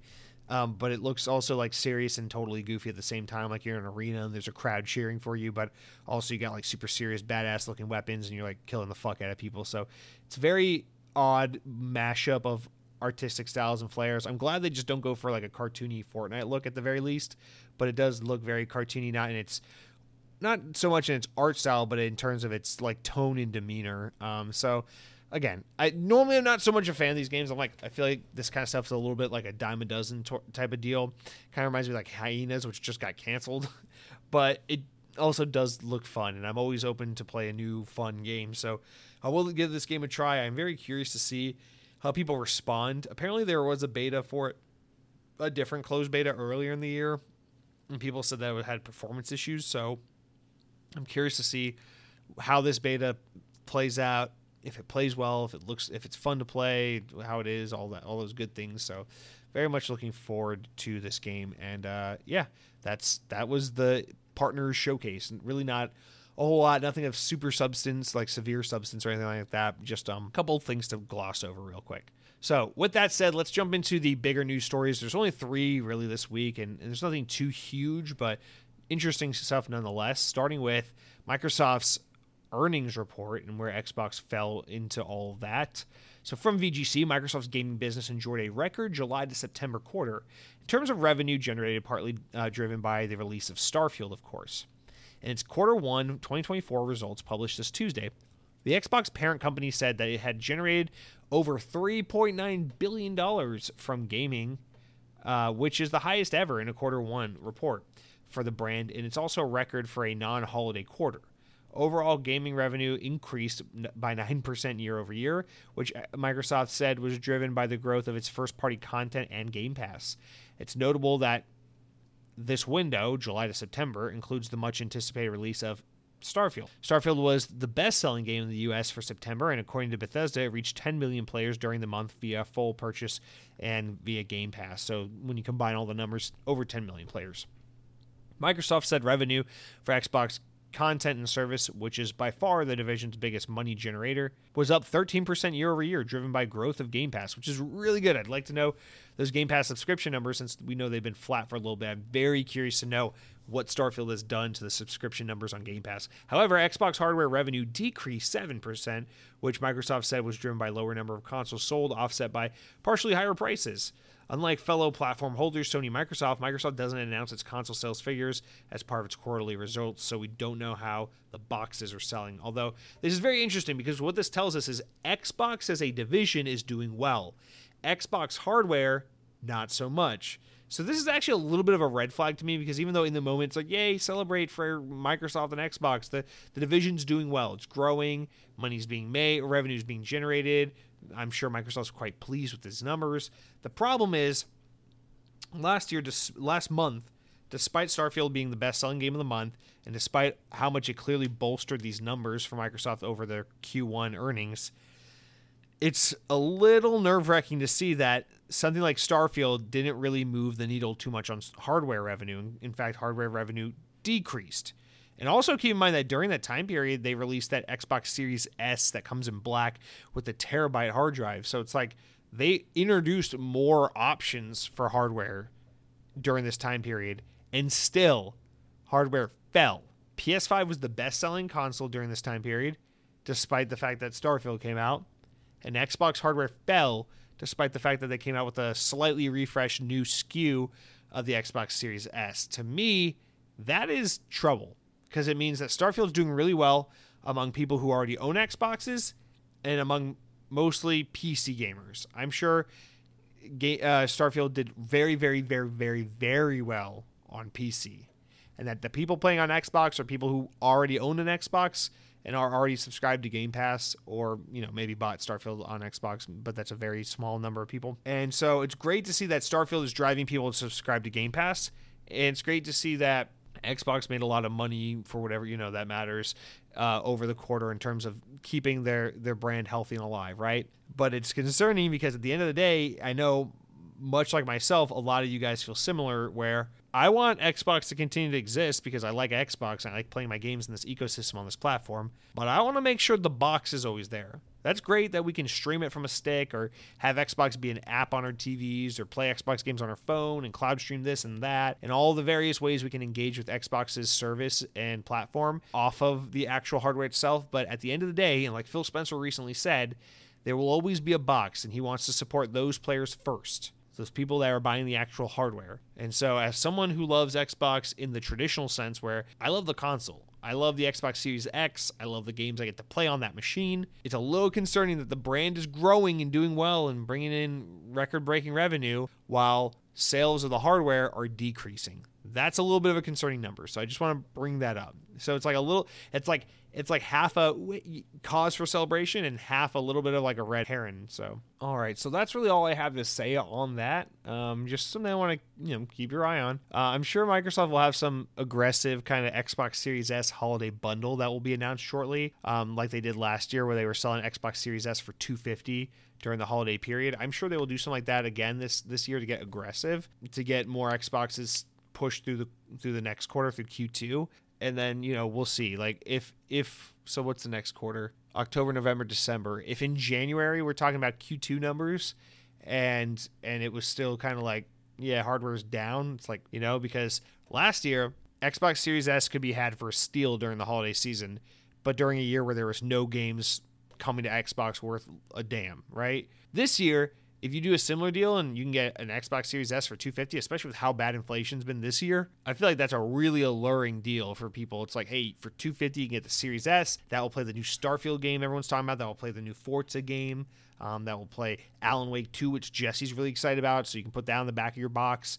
Um, so I feel like I don't know if you can't if you can't have a really big holiday eh, post some really big holiday numbers with with that kind of position in place I feel like then we got a little bit of a little bit of a concern on our hands. All right, next up, let's talk about doubling down on being being a, a maker and a publisher of video games, kind of alleviating some concerns that maybe uh, no one had until right this second because now Satya Nadella is saying so. Microsoft CEO Satya Nadella says that the company is doubling down on games uh, the gaming division following its acquisition of Activision Blizzard. In an interview with MSN, which is Microsoft's news outlet, the acquisition topic was brought up, and Nadella is was asked uh, why it's so important, especially given how big the $65 billion acquisition costs. He says, It is, but we're really excited about it, Nadella said, explaining that games have been one of Microsoft's three main arms ever since the company's early days. For us, there are a few things that we get to go back, all the way back for us as a company, he explained. Gaming is one, right? When I think about Microsoft, I think of perhaps, oh, you can tell that Satya Nadella and Phil Spencer share the same PR train trainer. Uh, because I do that. When I think about when I think about Microsoft, I think of perhaps developer tools, proprietary software, and gaming. Those are the three things that we've done from the very beginning. And to us, gaming is one place where we think we have a real contribution to make in its consumer markets. Nadella went on to explain the games that games are only becoming more popular with each new generation, that Activision Blizzard's acquisition puts Microsoft in a stronger position to cater to that growing demand. If I look at it, quote, the amount of time people are allocating to games is going up, and Gen Z is going to do more of that. The way that games are made and the way games are delivered is changing radically, whether it's mobile, console, PC, or even cloud. So we're looking forward to really doubling down as both game producer and publisher. Now we'll be one of the largest game publishers, and also the company itself is building a plat- is building platforms for it. End quote. By acquiring Activision, Blizzard, Microsoft has now become the second biggest games publisher by revenue, right behind Chinese company Tencent. So that shoots them up because they were behind Sony and Nintendo and all that. That shoots them up from fourth place, I believe, to second place. So that's a that's that's a big big fucking deal. So a little bit of this is like a you know PR opportunity. Microsoft's media outlet is interviewing Microsoft's CEO to talk about Microsoft's uh, big acquisition and what that means positively for the future of the brand and for the company. Okay, whatever. But also, here's Satya Nadella publicly saying, like, hey guys, we're here to double down and commit to games. And it, I, I feel like it's kind of interesting because when you think about like the PC market, oh god, now I sound like Phil and Satya. Uh, when when I think about the PC market and the history of where gamers have been, no, but for real, when you think about the history of the PC, it is funny because gaming has always been a core part of it, and it it is always it has always been throughout history. Just like yeah, this cool computer device that has a processor and RAM and all that, um, it, it does things And it's like you, you give these machines to nerds, whether it's the 70s, 80s, and 90s, all the way to current day.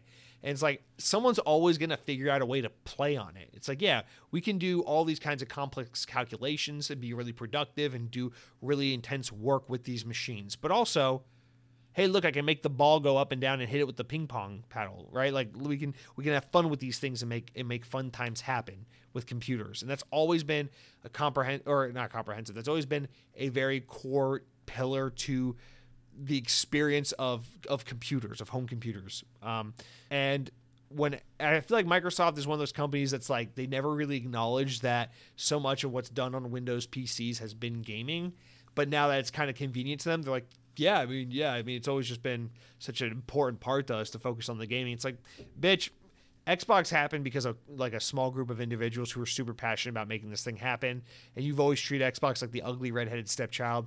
And now that Xbox has got like you know it's in the spotlight a little bit for a big acquisition, it's kind of growing and making some moves and things are happening. You're just like, oh yeah, Xbox has always just meant the world to us. Uh, video games is such a big part of our history, so of course we're going to continue to double down and invest in it. It's like, bitch, please. You never loved Xbox until now. Although, I will say, with respect to Satya Nadella, if any CEO ever had an excuse or an opportunity to really pull the plug on Xbox and just walk away from gaming, it was that guy. And thank God he didn't do it. He did do it to our precious Windows phone, but he didn't do it to Xbox, thankfully. And also, shout out to uh, that that interview in the same interview, I believe, where Satya Nadella was um, talking about, or it was a different interview, I think, maybe I don't know. But this week he was he was basically quoted saying that he he regrets not exploring mobile further and that he pulled the plug on Windows Phone. He thinks too soon. So ha, take that. Windows Phone's awesome. It shouldn't have gone away. Please, Satya Nadella, bring it back, bring it back, bring it back. You can have Xbox, just bring back Windows Phone, please.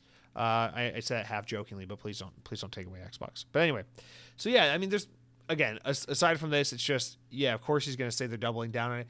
The good thing is, I truly believe that Microsoft is very committed to gaming.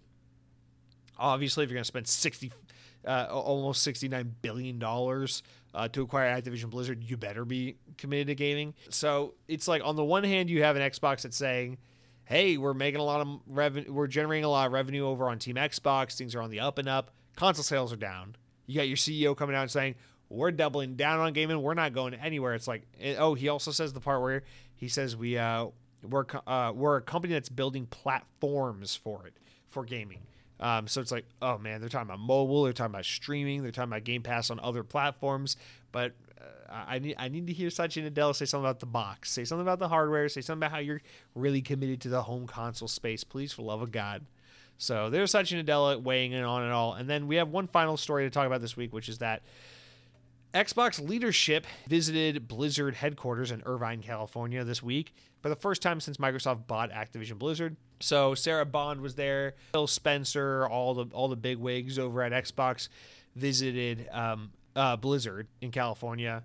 And so basically the story reads Activision's EVP for Corporate Affairs, Lulu Cheng Meservey, uh, who you may remember for all of her kind of cringy Twitter uh, posts where she was like, "Corporations are awesome," um, during the uh, during the uh, trials, the scrutiny trials uh, between Microsoft and the FTC and the and the CMA. But anyway, uh, Lulu Cheng Meservey was sharing some images of a welcoming event this past week, and this this comes from Windows Central, where they, they said that a relatively low key affair took place where Phil Spencer ad- addressed an, assemb- an assembled uh, Blizzard employees to kind of be like, hey guys, uh, we're here to talk about your future now as part of Xbox. So, according to Windows Central sources, Phil Spencer emphasized that he had no answers, but instead Xbox would be listening to the needs and desires of Blizzard staff, which is just God, such the right PR thing to say. Quote Spencer said that Microsoft is striving to be a, a, source of trust for Blizzard and wants to enable Blizzard to achieve its vision and, and dream, the publication says is Windows Central. Microsoft's leadership team, which has also included studios Matt Booty, uh, included studios boss Matt Booty, and Sarah Bond, reportedly stated that they see Blizzard as the Pixar of the gaming industry. That is kind of funny because I actually also have always I think a lot of people have said that that Blizzard is kind of like the Pixar of the gaming industry.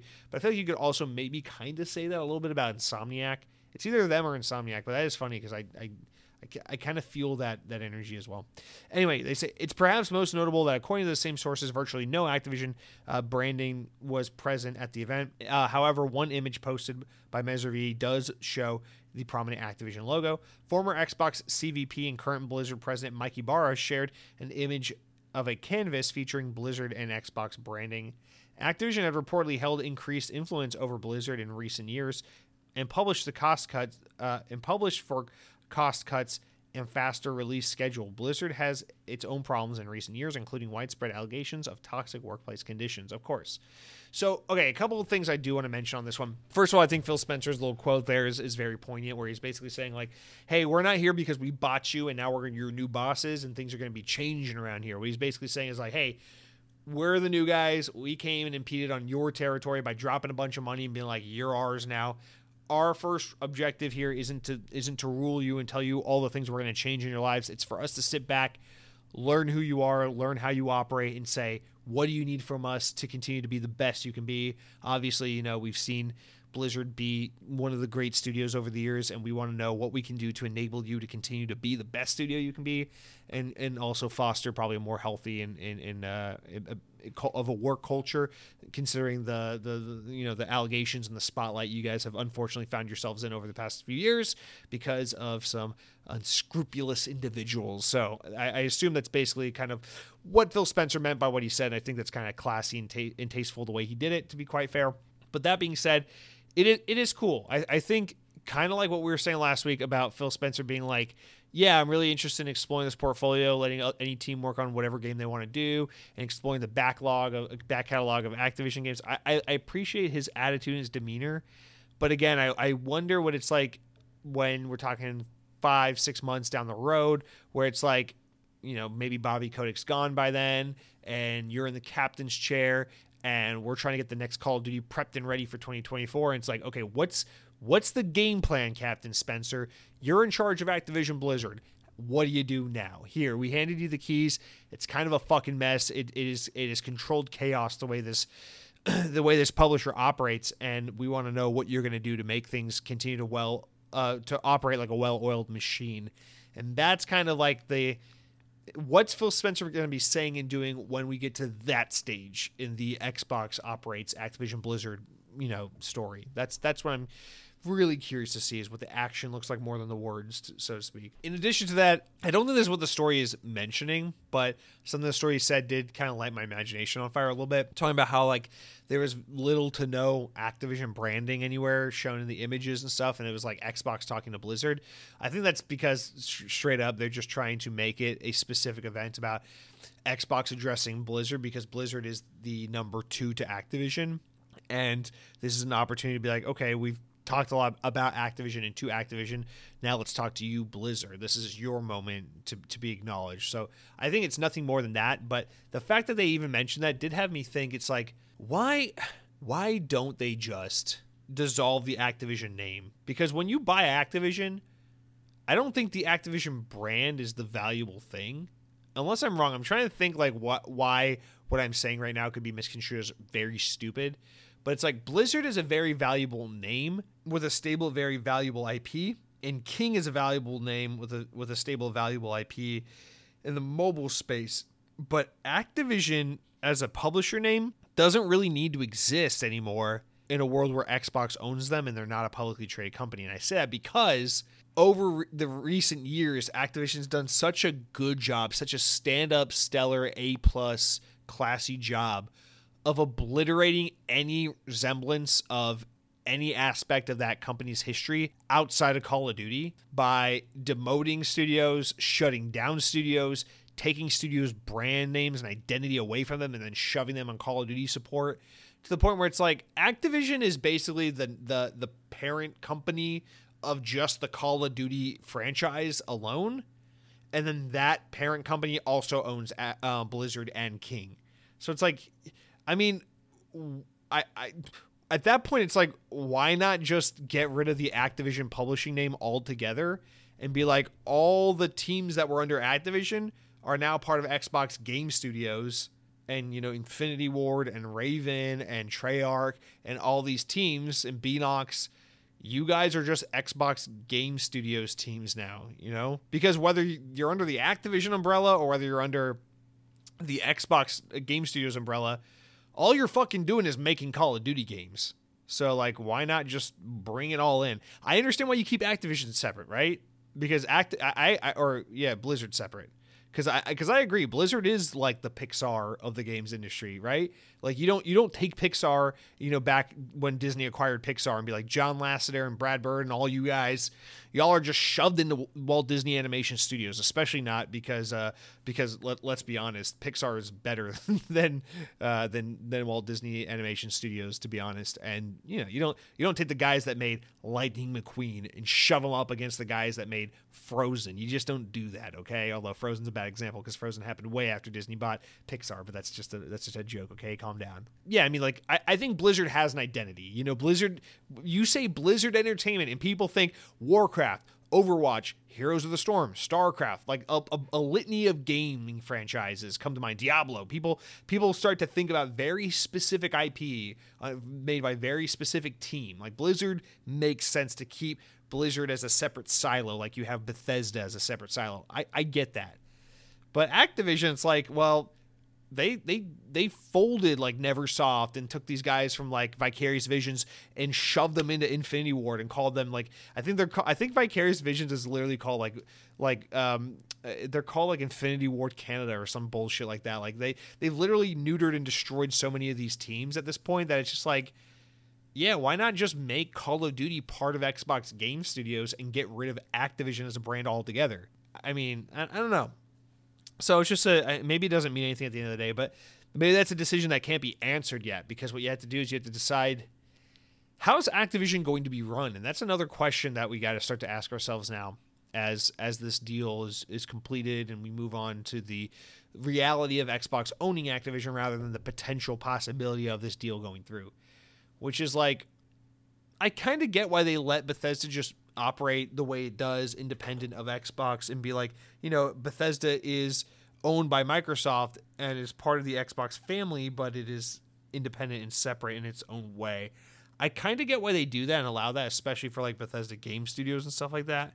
But like, I don't know, just do you need to do that for Activision? Like Guitar Hero's not really around anymore.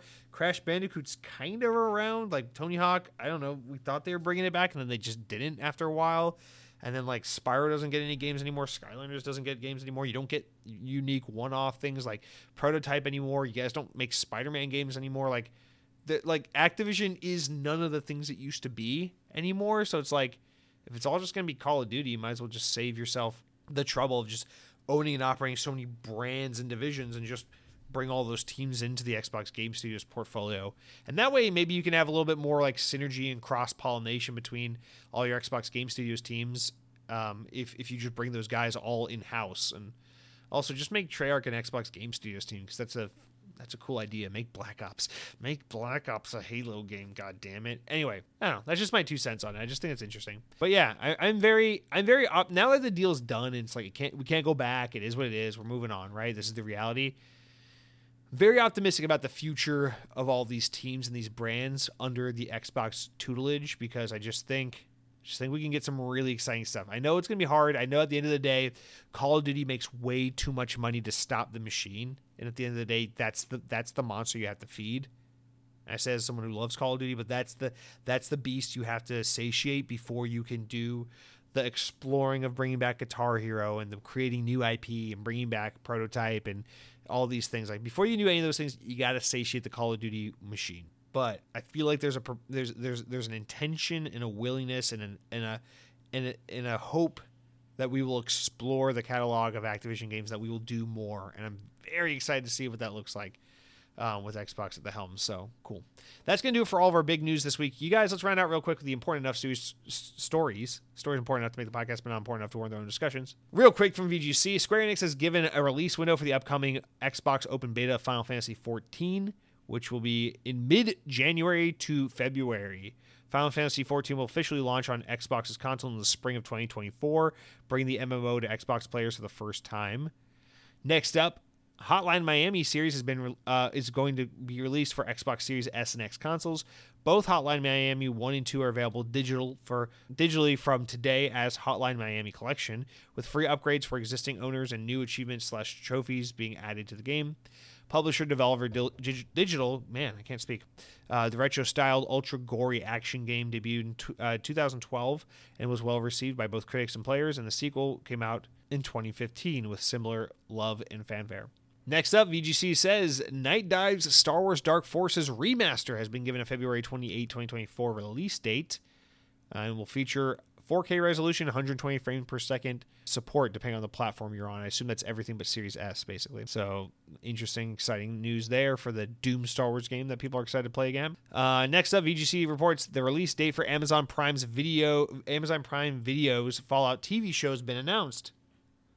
A tweet from the official Fallout on Prime account shows a new teaser video, which seemingly confirms the date for the first episode, which is set to be April 12th, 2024, because the video ends with 04 12 24, implying that that will be the date. Bethesda and Amazon confirmed in August that the Fallout TV show would be released in 2024 and set in Los Angeles, the fictional realm of Los Angeles. All right, and finally, I did just want to mention this. This is kind of more for me than it is for you guys, but whatever. Uh, from VGC. Oh, actually, this is from Windows Central. What am I saying? But uh, yeah, Call of Duty uh, Modern Warfare 3 promotional thing has been leaked by someone on Twitter under the name Ghost.midi. Uh, basically, they they took a backroom photo at a Little Caesars of this Call of Duty Modern Warfare 3 promotional thing where uh, you'll be able to unlock a Little Caesars Call of Duty Modern Warfare 3 operator skin, which I cannot wait for. It is uh, it's that cool like uh, dude that wears like the fucking morph suit mask with all the gear, but it's orange and it's got the little Caesars logo and it says hot and ready. And on his utility belt thing, he's got a pizza cutter hooked up there and his hat says hot and ready. So it kind of plays into the little Caesars uh, gear you were able to unlock when Modern Warfare 2 came out last year.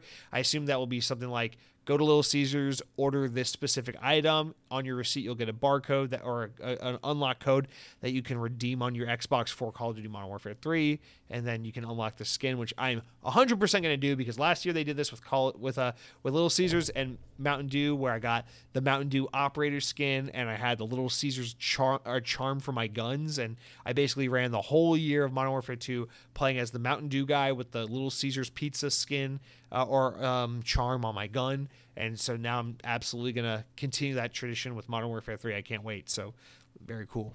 All right, guys, that's going to do for all the news this week and all the stupidity, hopefully. Nope. Stupidity will continue on because we have one more section left, and it's the best section of the podcast. It is the comments, the shout outs. You know how it works. You go over to youtube.com slash Xbox on podcast, at Xbox on podcast on youtube.com. Click on the latest episode and you drop a comment. You can say anything you want. You can be nice. You can be mean. You can be somewhere in between, but you better say something, please. And if you uh, have access to podcast services or listen to the show via podcast services like Apple Podcasts, Spotify, Castbox, whatever the hell it is you use, please consider leaving a five star review so we can get the show into the hands of more and more people and corrupt the entire planet with my nonsensical stupidity. Our first comment of nine comments this week comes from Clanky, who wrote in and says, I forgot to post my comment last week about Guitar Hero. If Guitar Hero was revived, what are your thoughts on having Xbox Design Labs be in control of making the guitars and being able to customize your own? I don't know if I brought this up and talk, touched on it briefly, or if maybe someone else said something about it. But in case it hasn't been said, yes, I, I think this is highly Im- improbable. Oh no, I think I was just talking about the idea of Xbox using their in-house efforts to make these controllers again. But yeah, this is this is taking a step further. Yeah, um, let me just get this out of the way. I don't think this would ever happen, but I love this idea, and I think it would be so fucking cool if if they did bring back Guitar Hero and Xbox uses their in-house hardware team that makes like Xbox controllers and stuff be in charge of designing the the band kit, the Guitar Hero controller and the drum kit and all that stuff. It would be so badass if you could go into the Xbox design labs and like even if it was just like a guitar plate that could attach onto the controller, maybe not necessarily the actual controller itself, but even if it was like um I don't know, even if it was like you just design a guitar plate or something for your controller and you can put like your gamer tag on it like select from all these different colors and designs and stuff and, and build your own Guitar Hero controllers or face plates and then be able to get them shipped and uh, I, I that level of customization, bro, I fucking love that. I love that so much. Of course, I think the future of Guitar Hero could exist, but it would have to be kind of a platform game. It wouldn't be like Guitar Hero 29. Guitar. Now that's what I call Guitar Hero episode 4, 437 featuring Luke Kentley and all this fucking hip hop because they don't actually make rock music anymore.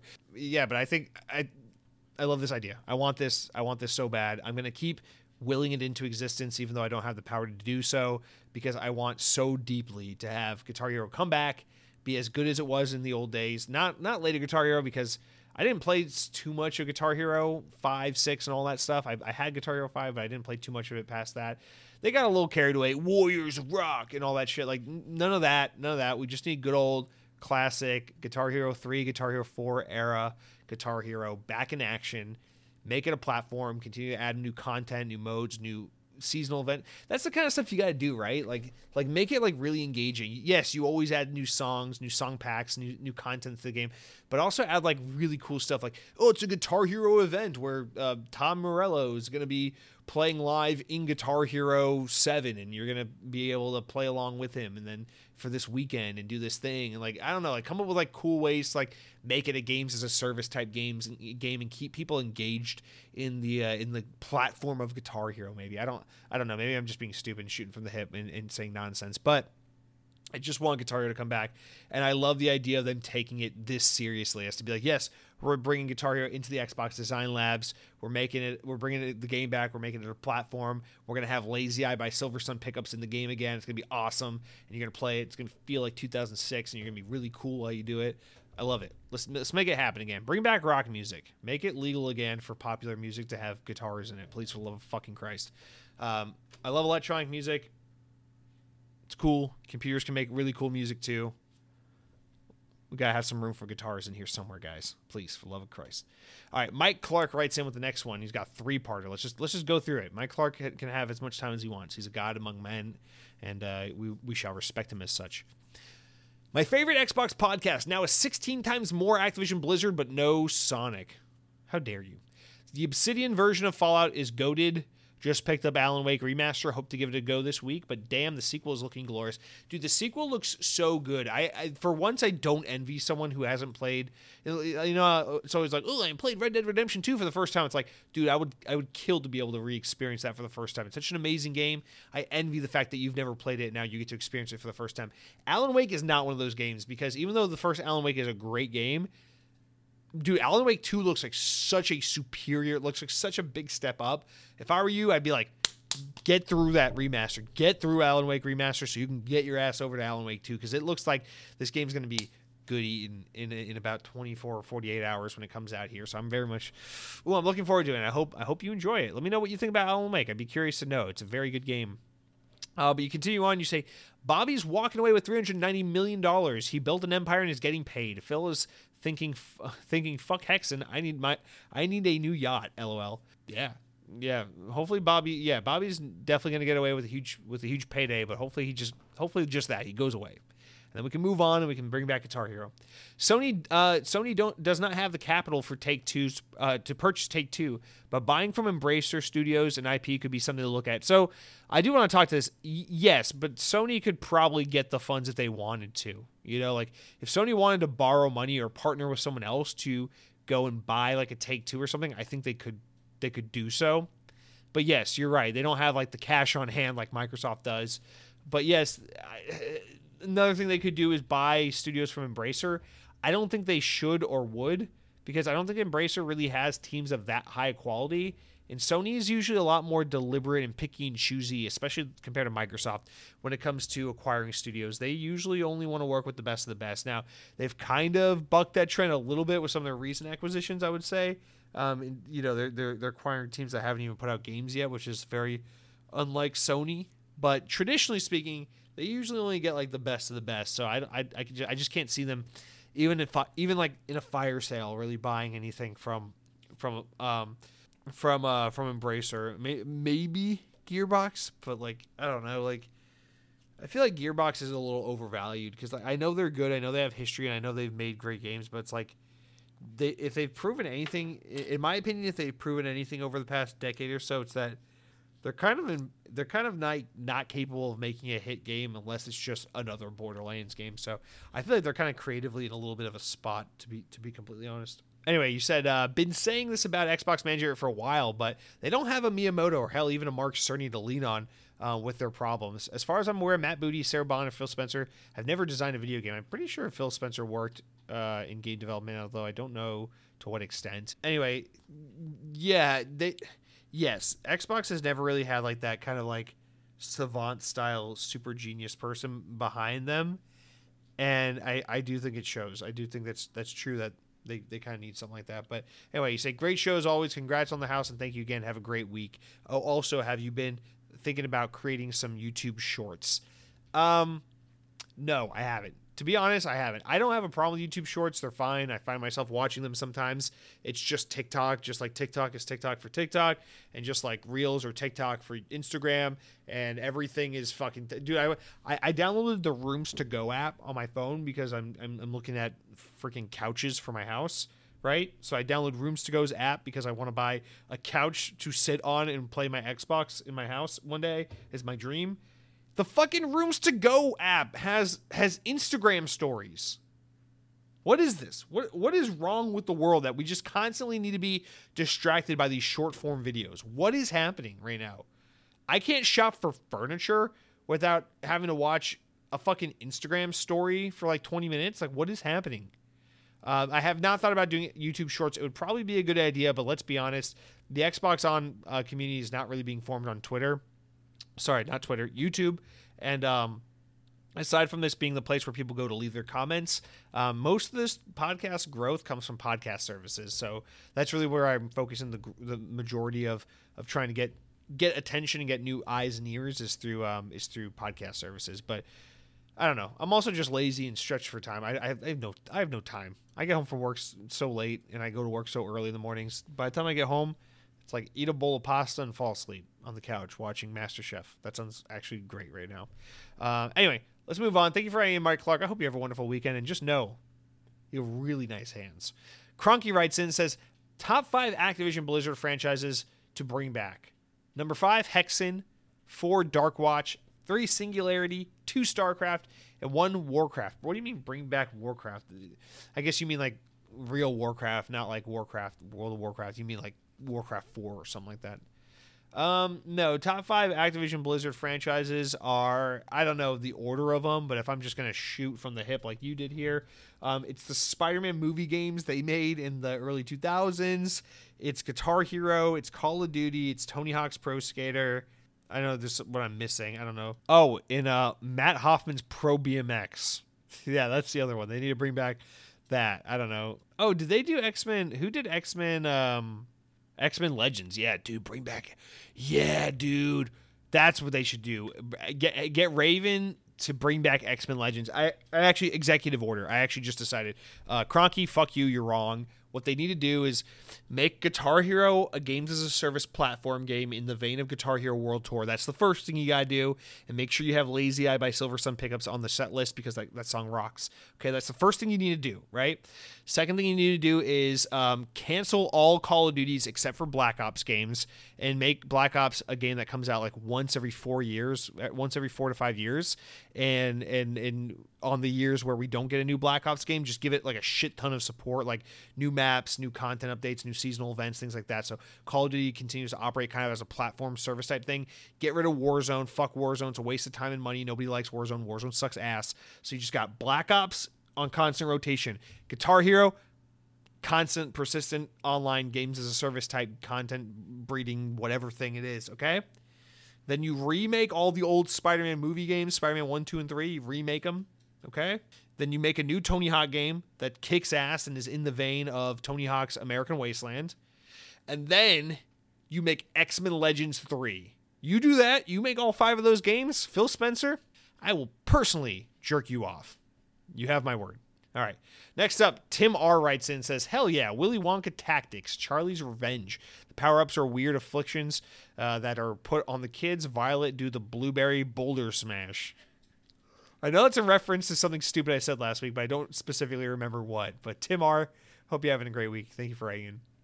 Sam Frito writes in and says, As a community, let us all stop being sorry for our backlogs, games, the endless journey to see improvement. Great show. Be good to yourself. Reality ain't easy here in O Town. Is that what we're calling Orlando now? Uh, thank you, Sam. I hope you're having a great weekend. And uh, by the way, I must say your hair is looking mighty fine this week, so keep it up. All right, we got uh, a really. Uh, I'm very excited about this next one. Um, we got two more commenters, but this next one super super compelling because it's from someone who hasn't written in a long time. Very excited and happy to see them here, Mr. Count Skyla. Welcome back to the show. Count Skyla writes in and says, "Still loving the podcast. I know I've been quiet for a while, but I'm still listening. That that puts a lot of pressure on me, Count Skyla. Now I got to perform because I know you're here." Uh, continuing on, you said, "Yeah, I can." Compl- so a couple bullet points here. Yeah, I completely share your sentiment about Modern Warfare 3. Uh, remember last week I was talking about Modern Warfare 3, how I, I actually kind of agree with the sentiment that just feels like $70 DLC, despite being good, despite, despite being fun. I'm just kind of surprised how samey it feels. Um, Skyler says, I pre ordered, played a bunch Thursday and Friday, and couldn't even bring myself to play it over the weekend. It's great, but definitely not new. The nostalgia's there, but it doesn't make me feel like grinding. It is sad that they're not bringing over the Modern Warfare 2 maps. I still play the crap out of it um, for a few. I'll still play the crap out of it for a few weeks, but it's not getting me super excited. I'm glad I'm not the only one that feels that way. Not because I want other people to be disappointed, but just because I don't know. I feel like kind of crazy, like the way I was interpreting my time spent with the game. But I'm glad I'm not the only one, uh, or, or, you know, in terms of being crazy. Although I guess I knew I wasn't the only crazy person in the world. But Count Skyla, sorry, I'm sorry that you're disappointed by the game because I, I do, I do want Call of Duty fans to be satiated, to be given the games they deserve. But you know what the thing is, I thought about, and like I, I don't mean to be, I don't mean to be mean to a game studio, especially considering I don't fucking know these people, and and I couldn't do a fraction of what any of these people do for a day to day with their jobs, but what did we fucking expect? It's Sledgehammer. It's always, dude. Every time I play a Call, of, listen, it's like this. It's always the same. Treyarch makes a Call of Duty game. It's great. Infinity Ward makes a Call of Duty game. It's pretty good, but it's got some things I don't love about it. Sledgehammer makes a Call of Duty game. What is this? What is this shit? It's always Sledgehammer. They always make the weakest Call of Duty game, so it doesn't surprise me. I'm getting the samey additional content. Doesn't feel special curse you, Sledgehammer. Although I really don't blame Sledgehammer for that. I think they were just kind of put on on bitch duty to do expansion content. But anyway, uh, continuing on, Count Skyless says Halo Infinite Season 5 is very good. I had put Infinite down a while ago. So I had a blast for a few hours. So I had a blast for a few hours. I've gotten to sink into the update. The new maps are great, and the AI edition uh, um, has put some new life in customs with some interesting PvPvE combinations.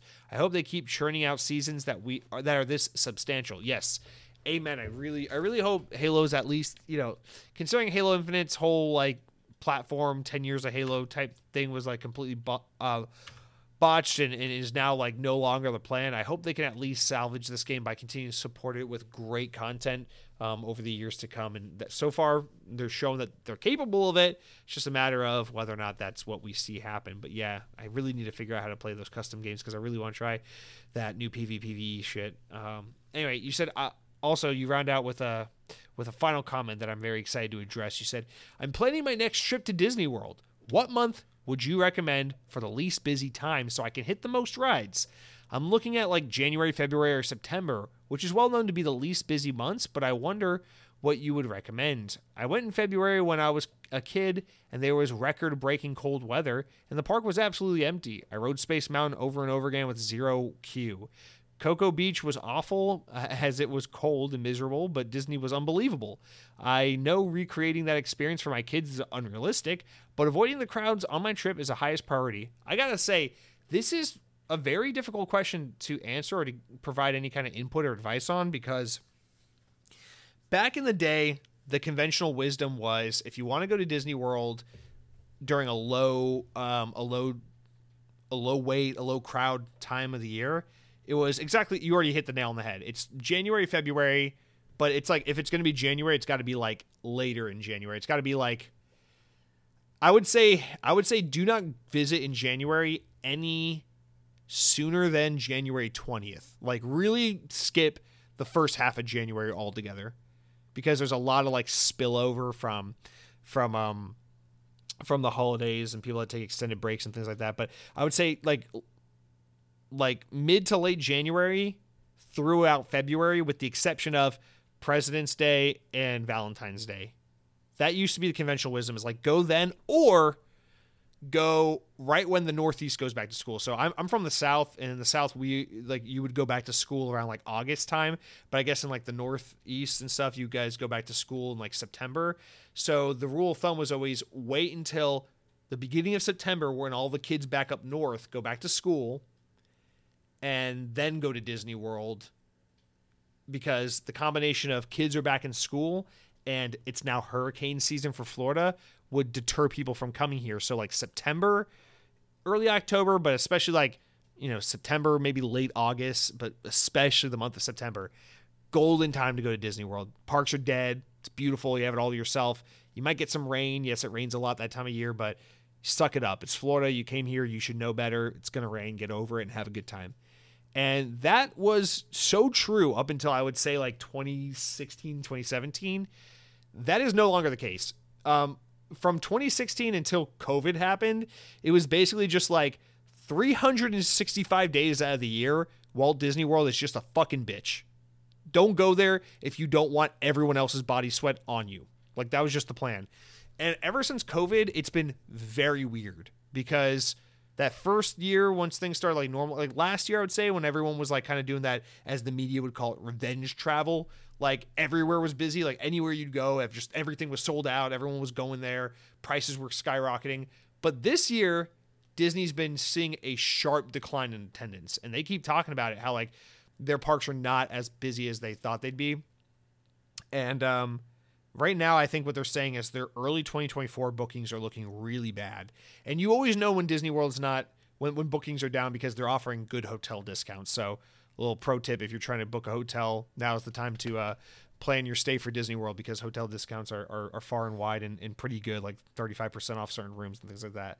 Um, that being said, it's hard it's hard to gauge a good time to go because this summer was really slow. Traditionally summers are busy, but lately summers have been slower. So this summer was a great time to go. Um, this past September was kind of slow like it used to be but I don't know if it will be that way next September, if this is just an off year. And a lot of people are speculating, well, people spent all their money doing that quote unquote revenge travel last year. So people are taking a year off this year. But some people are saying it's because of the economy and people are uncertain. Some people are saying it's because inflation, prices are high.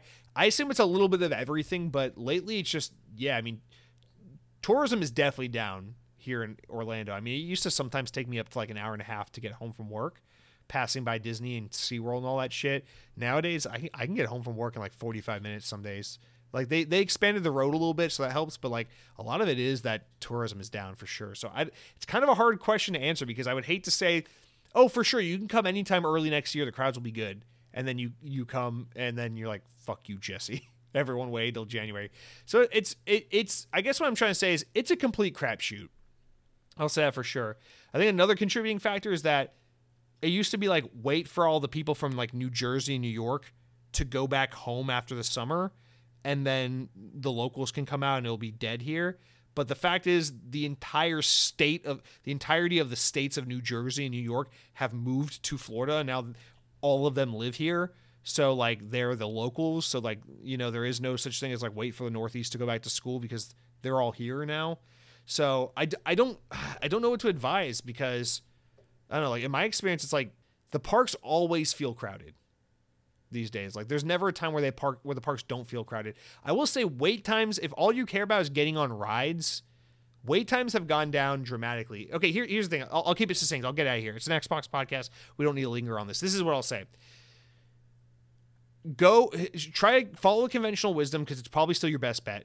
I would say September. I think September's a really good time. September was always my favorite time to visit um, before we moved here um, because I felt like hotel deals were good. I'd rather be a little muggy and rainy, but still kind of like manageable rather than it be cold because, contrary to popular belief, it does get cold in Florida in January, February. And it's especially bitter cold because it's like a muggy cold. So, like, the air is still humid, but then it gets cold and then it's like the wind is like freezing fucking cold. And I say this to someone from Atlanta, where I promise you Atlanta gets genuinely cold.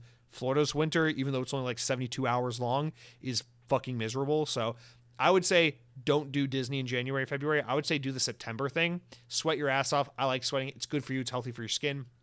So do the September trip. book your hotel now because there's really good discounts being offered. And I would say try to plan to visit the parks on weekdays more than weekends because locals are a thing. And for sure, if you're going to visit on weekends, make sure you do Epcot on a weekday and not a weekend because the locals love Epcot. There's nothing a Florida local loves to do more than shit on Walt Disney, uh, the Walt Disney Company, and then go to Epcot and spend tons of money on alcohol. So definitely avoid Epcot on the weekends. But I will say this this is the last thing I want to mention. Uh, ever since Disney reworked their Fast Pass system and now it costs money to get Fast Pass, um, they have just been making up bullshit numbers for their wait times in their parks.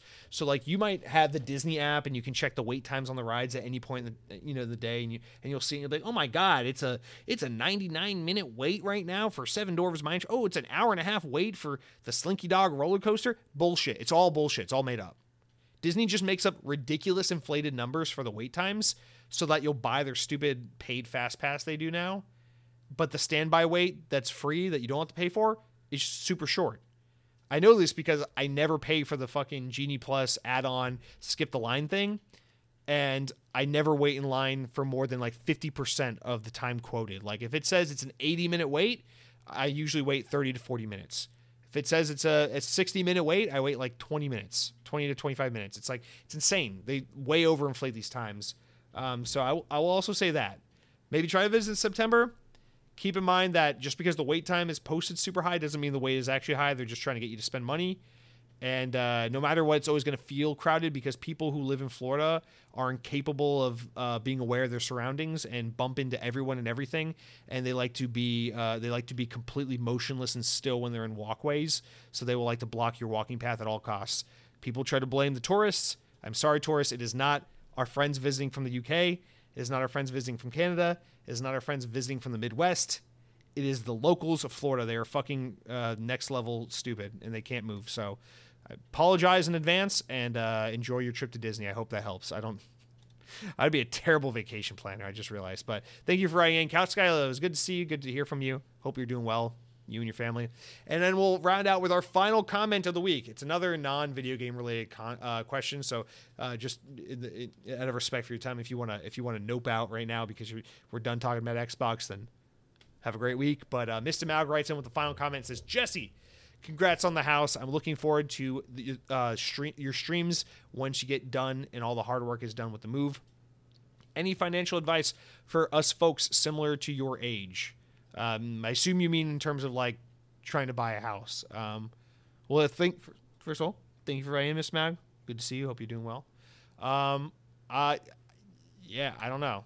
Financial advice. Uh, I will say this: uh, the market sucks, and the cards are against stacked against you. If you are just a working class person trying to build a life for yourself, yeah, it sucks. The pricing sucks for everything, and it's hard to it's hard to build a life for yourself when um, when you when when your grandparents' generation are are like fucking selling their their house for 8.6 trillion dollars that they bought for like 800 bucks in 1931 but um I'll, I'll say this. I'm very blessed and fortunate for the situation i'm in because while i do just have like a completely regular day job and i make a very like standard like regular ass working class american borderline uneducated kind of income level i will say that the reason why we're in the position where we were able to buy a house is simply just because I have a girlfriend who is very committed to making this work and we both very much are on the same page and want to buy a house and own a home together and that has been like a top priority for us for as long as we've known each other. That's pretty much it honestly. It's it's because a lot of people look at the pricing of houses they look at the interest rates and they go that's ridiculous. That will never happen. We can't do that. And then they just don't even try. But the as as as discouraging as it is right now with the market being just so middle finger pointed towards the young generation trying to build a life for themselves, you cannot let all the crap that we can't control deter you, and you have to you have to focus on trying to make a game plan that will work for you. So in my case, very fortunate to have a wonderful girlfriend I've been with for eight years who's very much on the same page with me in terms of what kind of life we're trying to build together. And so for us, ever since we moved to Florida, we've had the same game plan. We didn't let COVID ruin it. We didn't let inflation ruin it or any of the shit that's happened in the past few years that have made it more difficult to buy a house. Plan's always been the same. So I I pay the rent in our apartment. I pay all the bills in our apartment. Everything is paid by me, and then she tries to match everything I pay for for housing and bills with our apartment, and she puts it into a joint account we have for saving towards buying a house. And we've just been doing that nonstop since we moved to Florida. So instead of living well and being like, wow, we both have dual income and we're and we could go fucking eat at Outback Steakhouse every night and have a bloomin' onion for breakfast, lunch, and dessert, dinner, whatever you're supposed to say. Instead of doing that every day, um, we've just been saving like crazy for the house. And so basically, I pay all the bills. And then I look at my finances when I'm done paying all my bills for the month. And I'm like, great, I'm fucking poor. But then she takes everything I do and she matches that throws into her savings account. And it's like, okay, it's like we made we made rent and a payment on the house this month. And we just kept doing that for years and years and years until we had enough money to put down a deposit on a house. And yeah, it sucks because interest rates are god awful trash right now. And I don't know that they're going to get better. I'm not a financial advisor, and I, I, I hate it because I'm such a I'm I'm such an overreactor and an overthinker. I need to have firm, concrete information and, and confidence and, and, and assurance that things are going to be a certain way. And one thing you have to accept when you're buying a house is that you are in control of nothing, no one's in control of anything, and nothing's going to go the way you want it to go. So you just got to be prepared for the financial realities of what might happen. So in our case, um, you know, we were going to buy a house back when homes were like $200,000 with interest rates of 2.9%. I swear to God, when, when we first moved to Florida before the pandemic, it's mind boggling. Like there were homes here that are like beautiful, perfect homes for well, well under $250,000. I was like, I could I could afford that one day. I could I could work my ass off and save enough money to afford a house like that with a sub 3% interest rate. And then you know the pandemic happened and all of a sudden it's like 7% interest rates. Uh, you want seven square feet for 6.9 trillion dollars? It's like it's insane. But again it's just um, you know we we went new build. I'll say this. We went new build intentionally because when you go for a new build home you don't have to you don't have to bid with other people for the house so i know a lot of things that are a big thing that's happening with a lot of first time home buyers is they can't they can't buy a used home because every time they try to put their measly 10, 20% down on a home, they get outbid by some fucking goon from New Jersey that's like, "Oh, I got 2 billion dollars in my in my account because I made a lot of money in the industry back when I was a young boy in the 70s." And then they get outbid and then the fucking 25-year-old, 30-year-old couple can't buy their first home because Joe Brony wants to buy his seventh fucking house so he can put it on Airbnb and all that shit and ruin the economy and ruin the housing market for everyone. So we just didn't even bother with that shit. We know that's the thing that people have been dealing with. Steer clear of it. We decided to just go new build. So we went to a builder. Um, the how the the price of the house is preset. We don't have to fight for the pricing or anything. We know exactly what to plan for, and then we sign the agreement. We lock into the the house we want to build, and then we have like the five to nine months while they're building the house to continue to prepare and save and plan and schedule for our move. And so for us, that ended up working a lot better. And then also a lot of these um, a lot of these companies, what they'll do is when you build a house, they'll give you like a move-in credit. They'll give you like a purchase credit, and you can use that credit to buy down your interest rate. So even though our, our interest rate, don't get me wrong, our interest rate is absolute shit. like I think we're at a 6.5% interest rate, which is atrocious, but um, we were able to lock in and buy that that interest rate from a seven down to a six and a half percent interest rate. Um, and now we're locked and secured at that rate. While I think right now interest rates are in the high sevens, low eights. So like it's only getting worse and worse and worse. So that's the other thing. It's just about finding an interest rate that you can somehow stomach and manage long enough for eventually, hopefully, maybe down the line, interest rates will drop in a couple of years and then you can refinance your house at a lower interest rate and then your house will suddenly become affordable because um, the fucking Federal Reserve isn't trying to fuck over working class Americans from ever owning property. You know, instead of maybe stopping corporations from buying up all the single family households, let's just uh, we'll just raise interest rates so that all the working class families are fucking poor. But anyway, that was our thing. I pay all the bills. Girlfriend tries to match what I pay to the best of her ability, throw it in a savings account.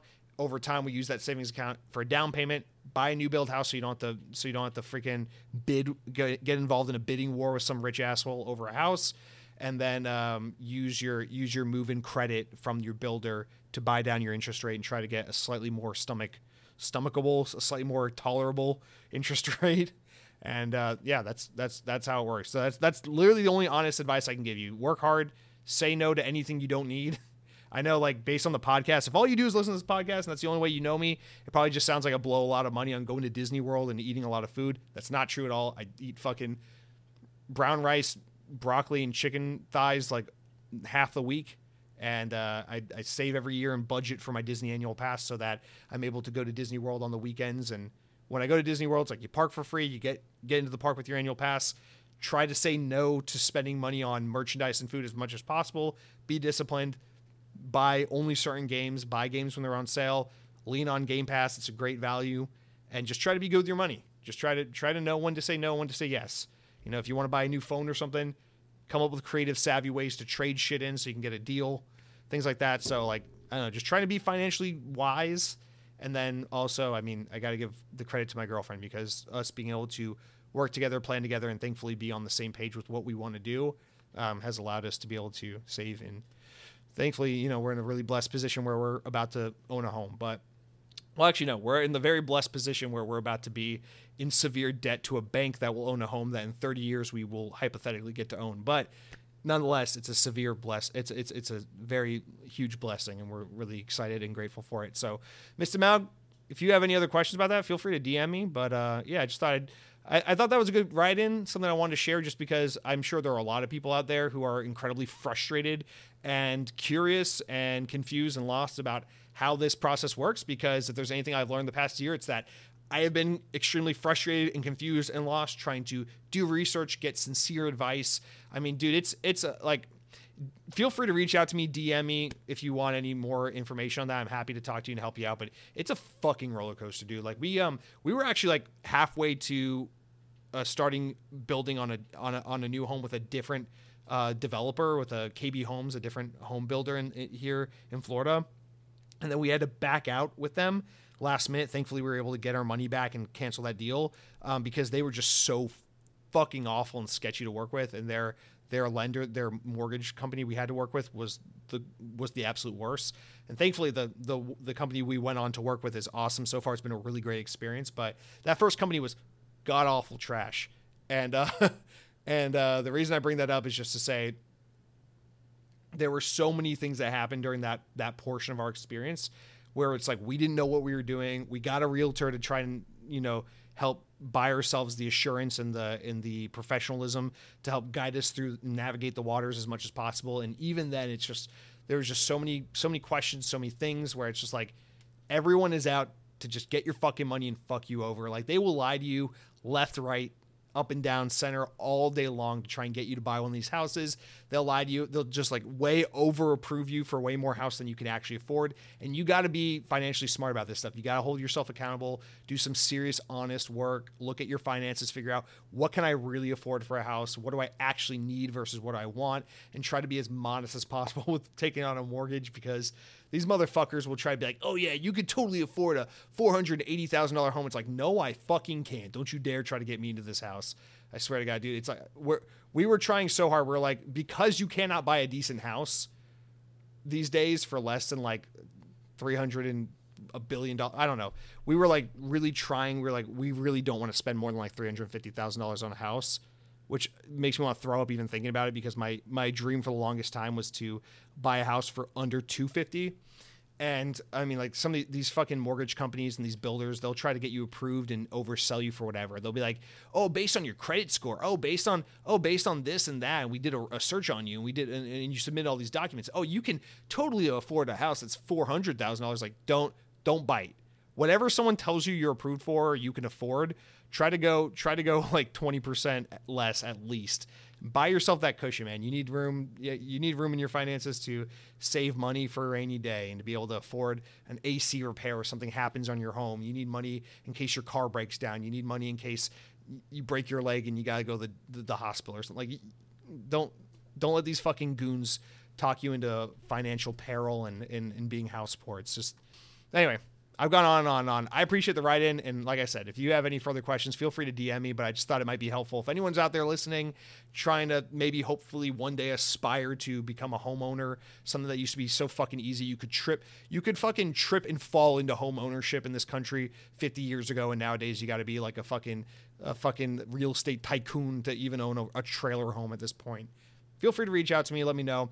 Um, just want to be able to offer some kind of assistance, assurance, help to anyone I can because, God, I wish I had more of that uh, 10 months ago when I was in that situation. So that's going to do for our podcast this week. Xbox on the official financial podcast slash Disney vacation planning podcast slash Halo cuck sucking podcast. Uh, number one on the internet, really. And uh, and I appreciate you guys all for listening. So I hope you all had a great time.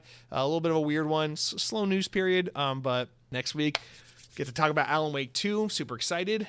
It that and that and Modern Warfare 3. Those are the only two games I have this year that I, that I could get to purchase. I'll figure out Sonic later on in January or February. But for now, we got to get through the rest of the year with um, with Alan Wake and Call of Duty. And I'm very, very, very excited for Alan Wake this weekend. So we'll talk about that next week. Until then, please be kind. Look both ways before crossing the street. And if you're going to shake someone's hand, make sure it's not the hand that you just picked your nose with because it's disgusting. And that is how polio spreads, probably. So until next week, have a great week. Eat delicious food. Be good to yourself. Be good to others. Uh, and and and and uh, power your dreams.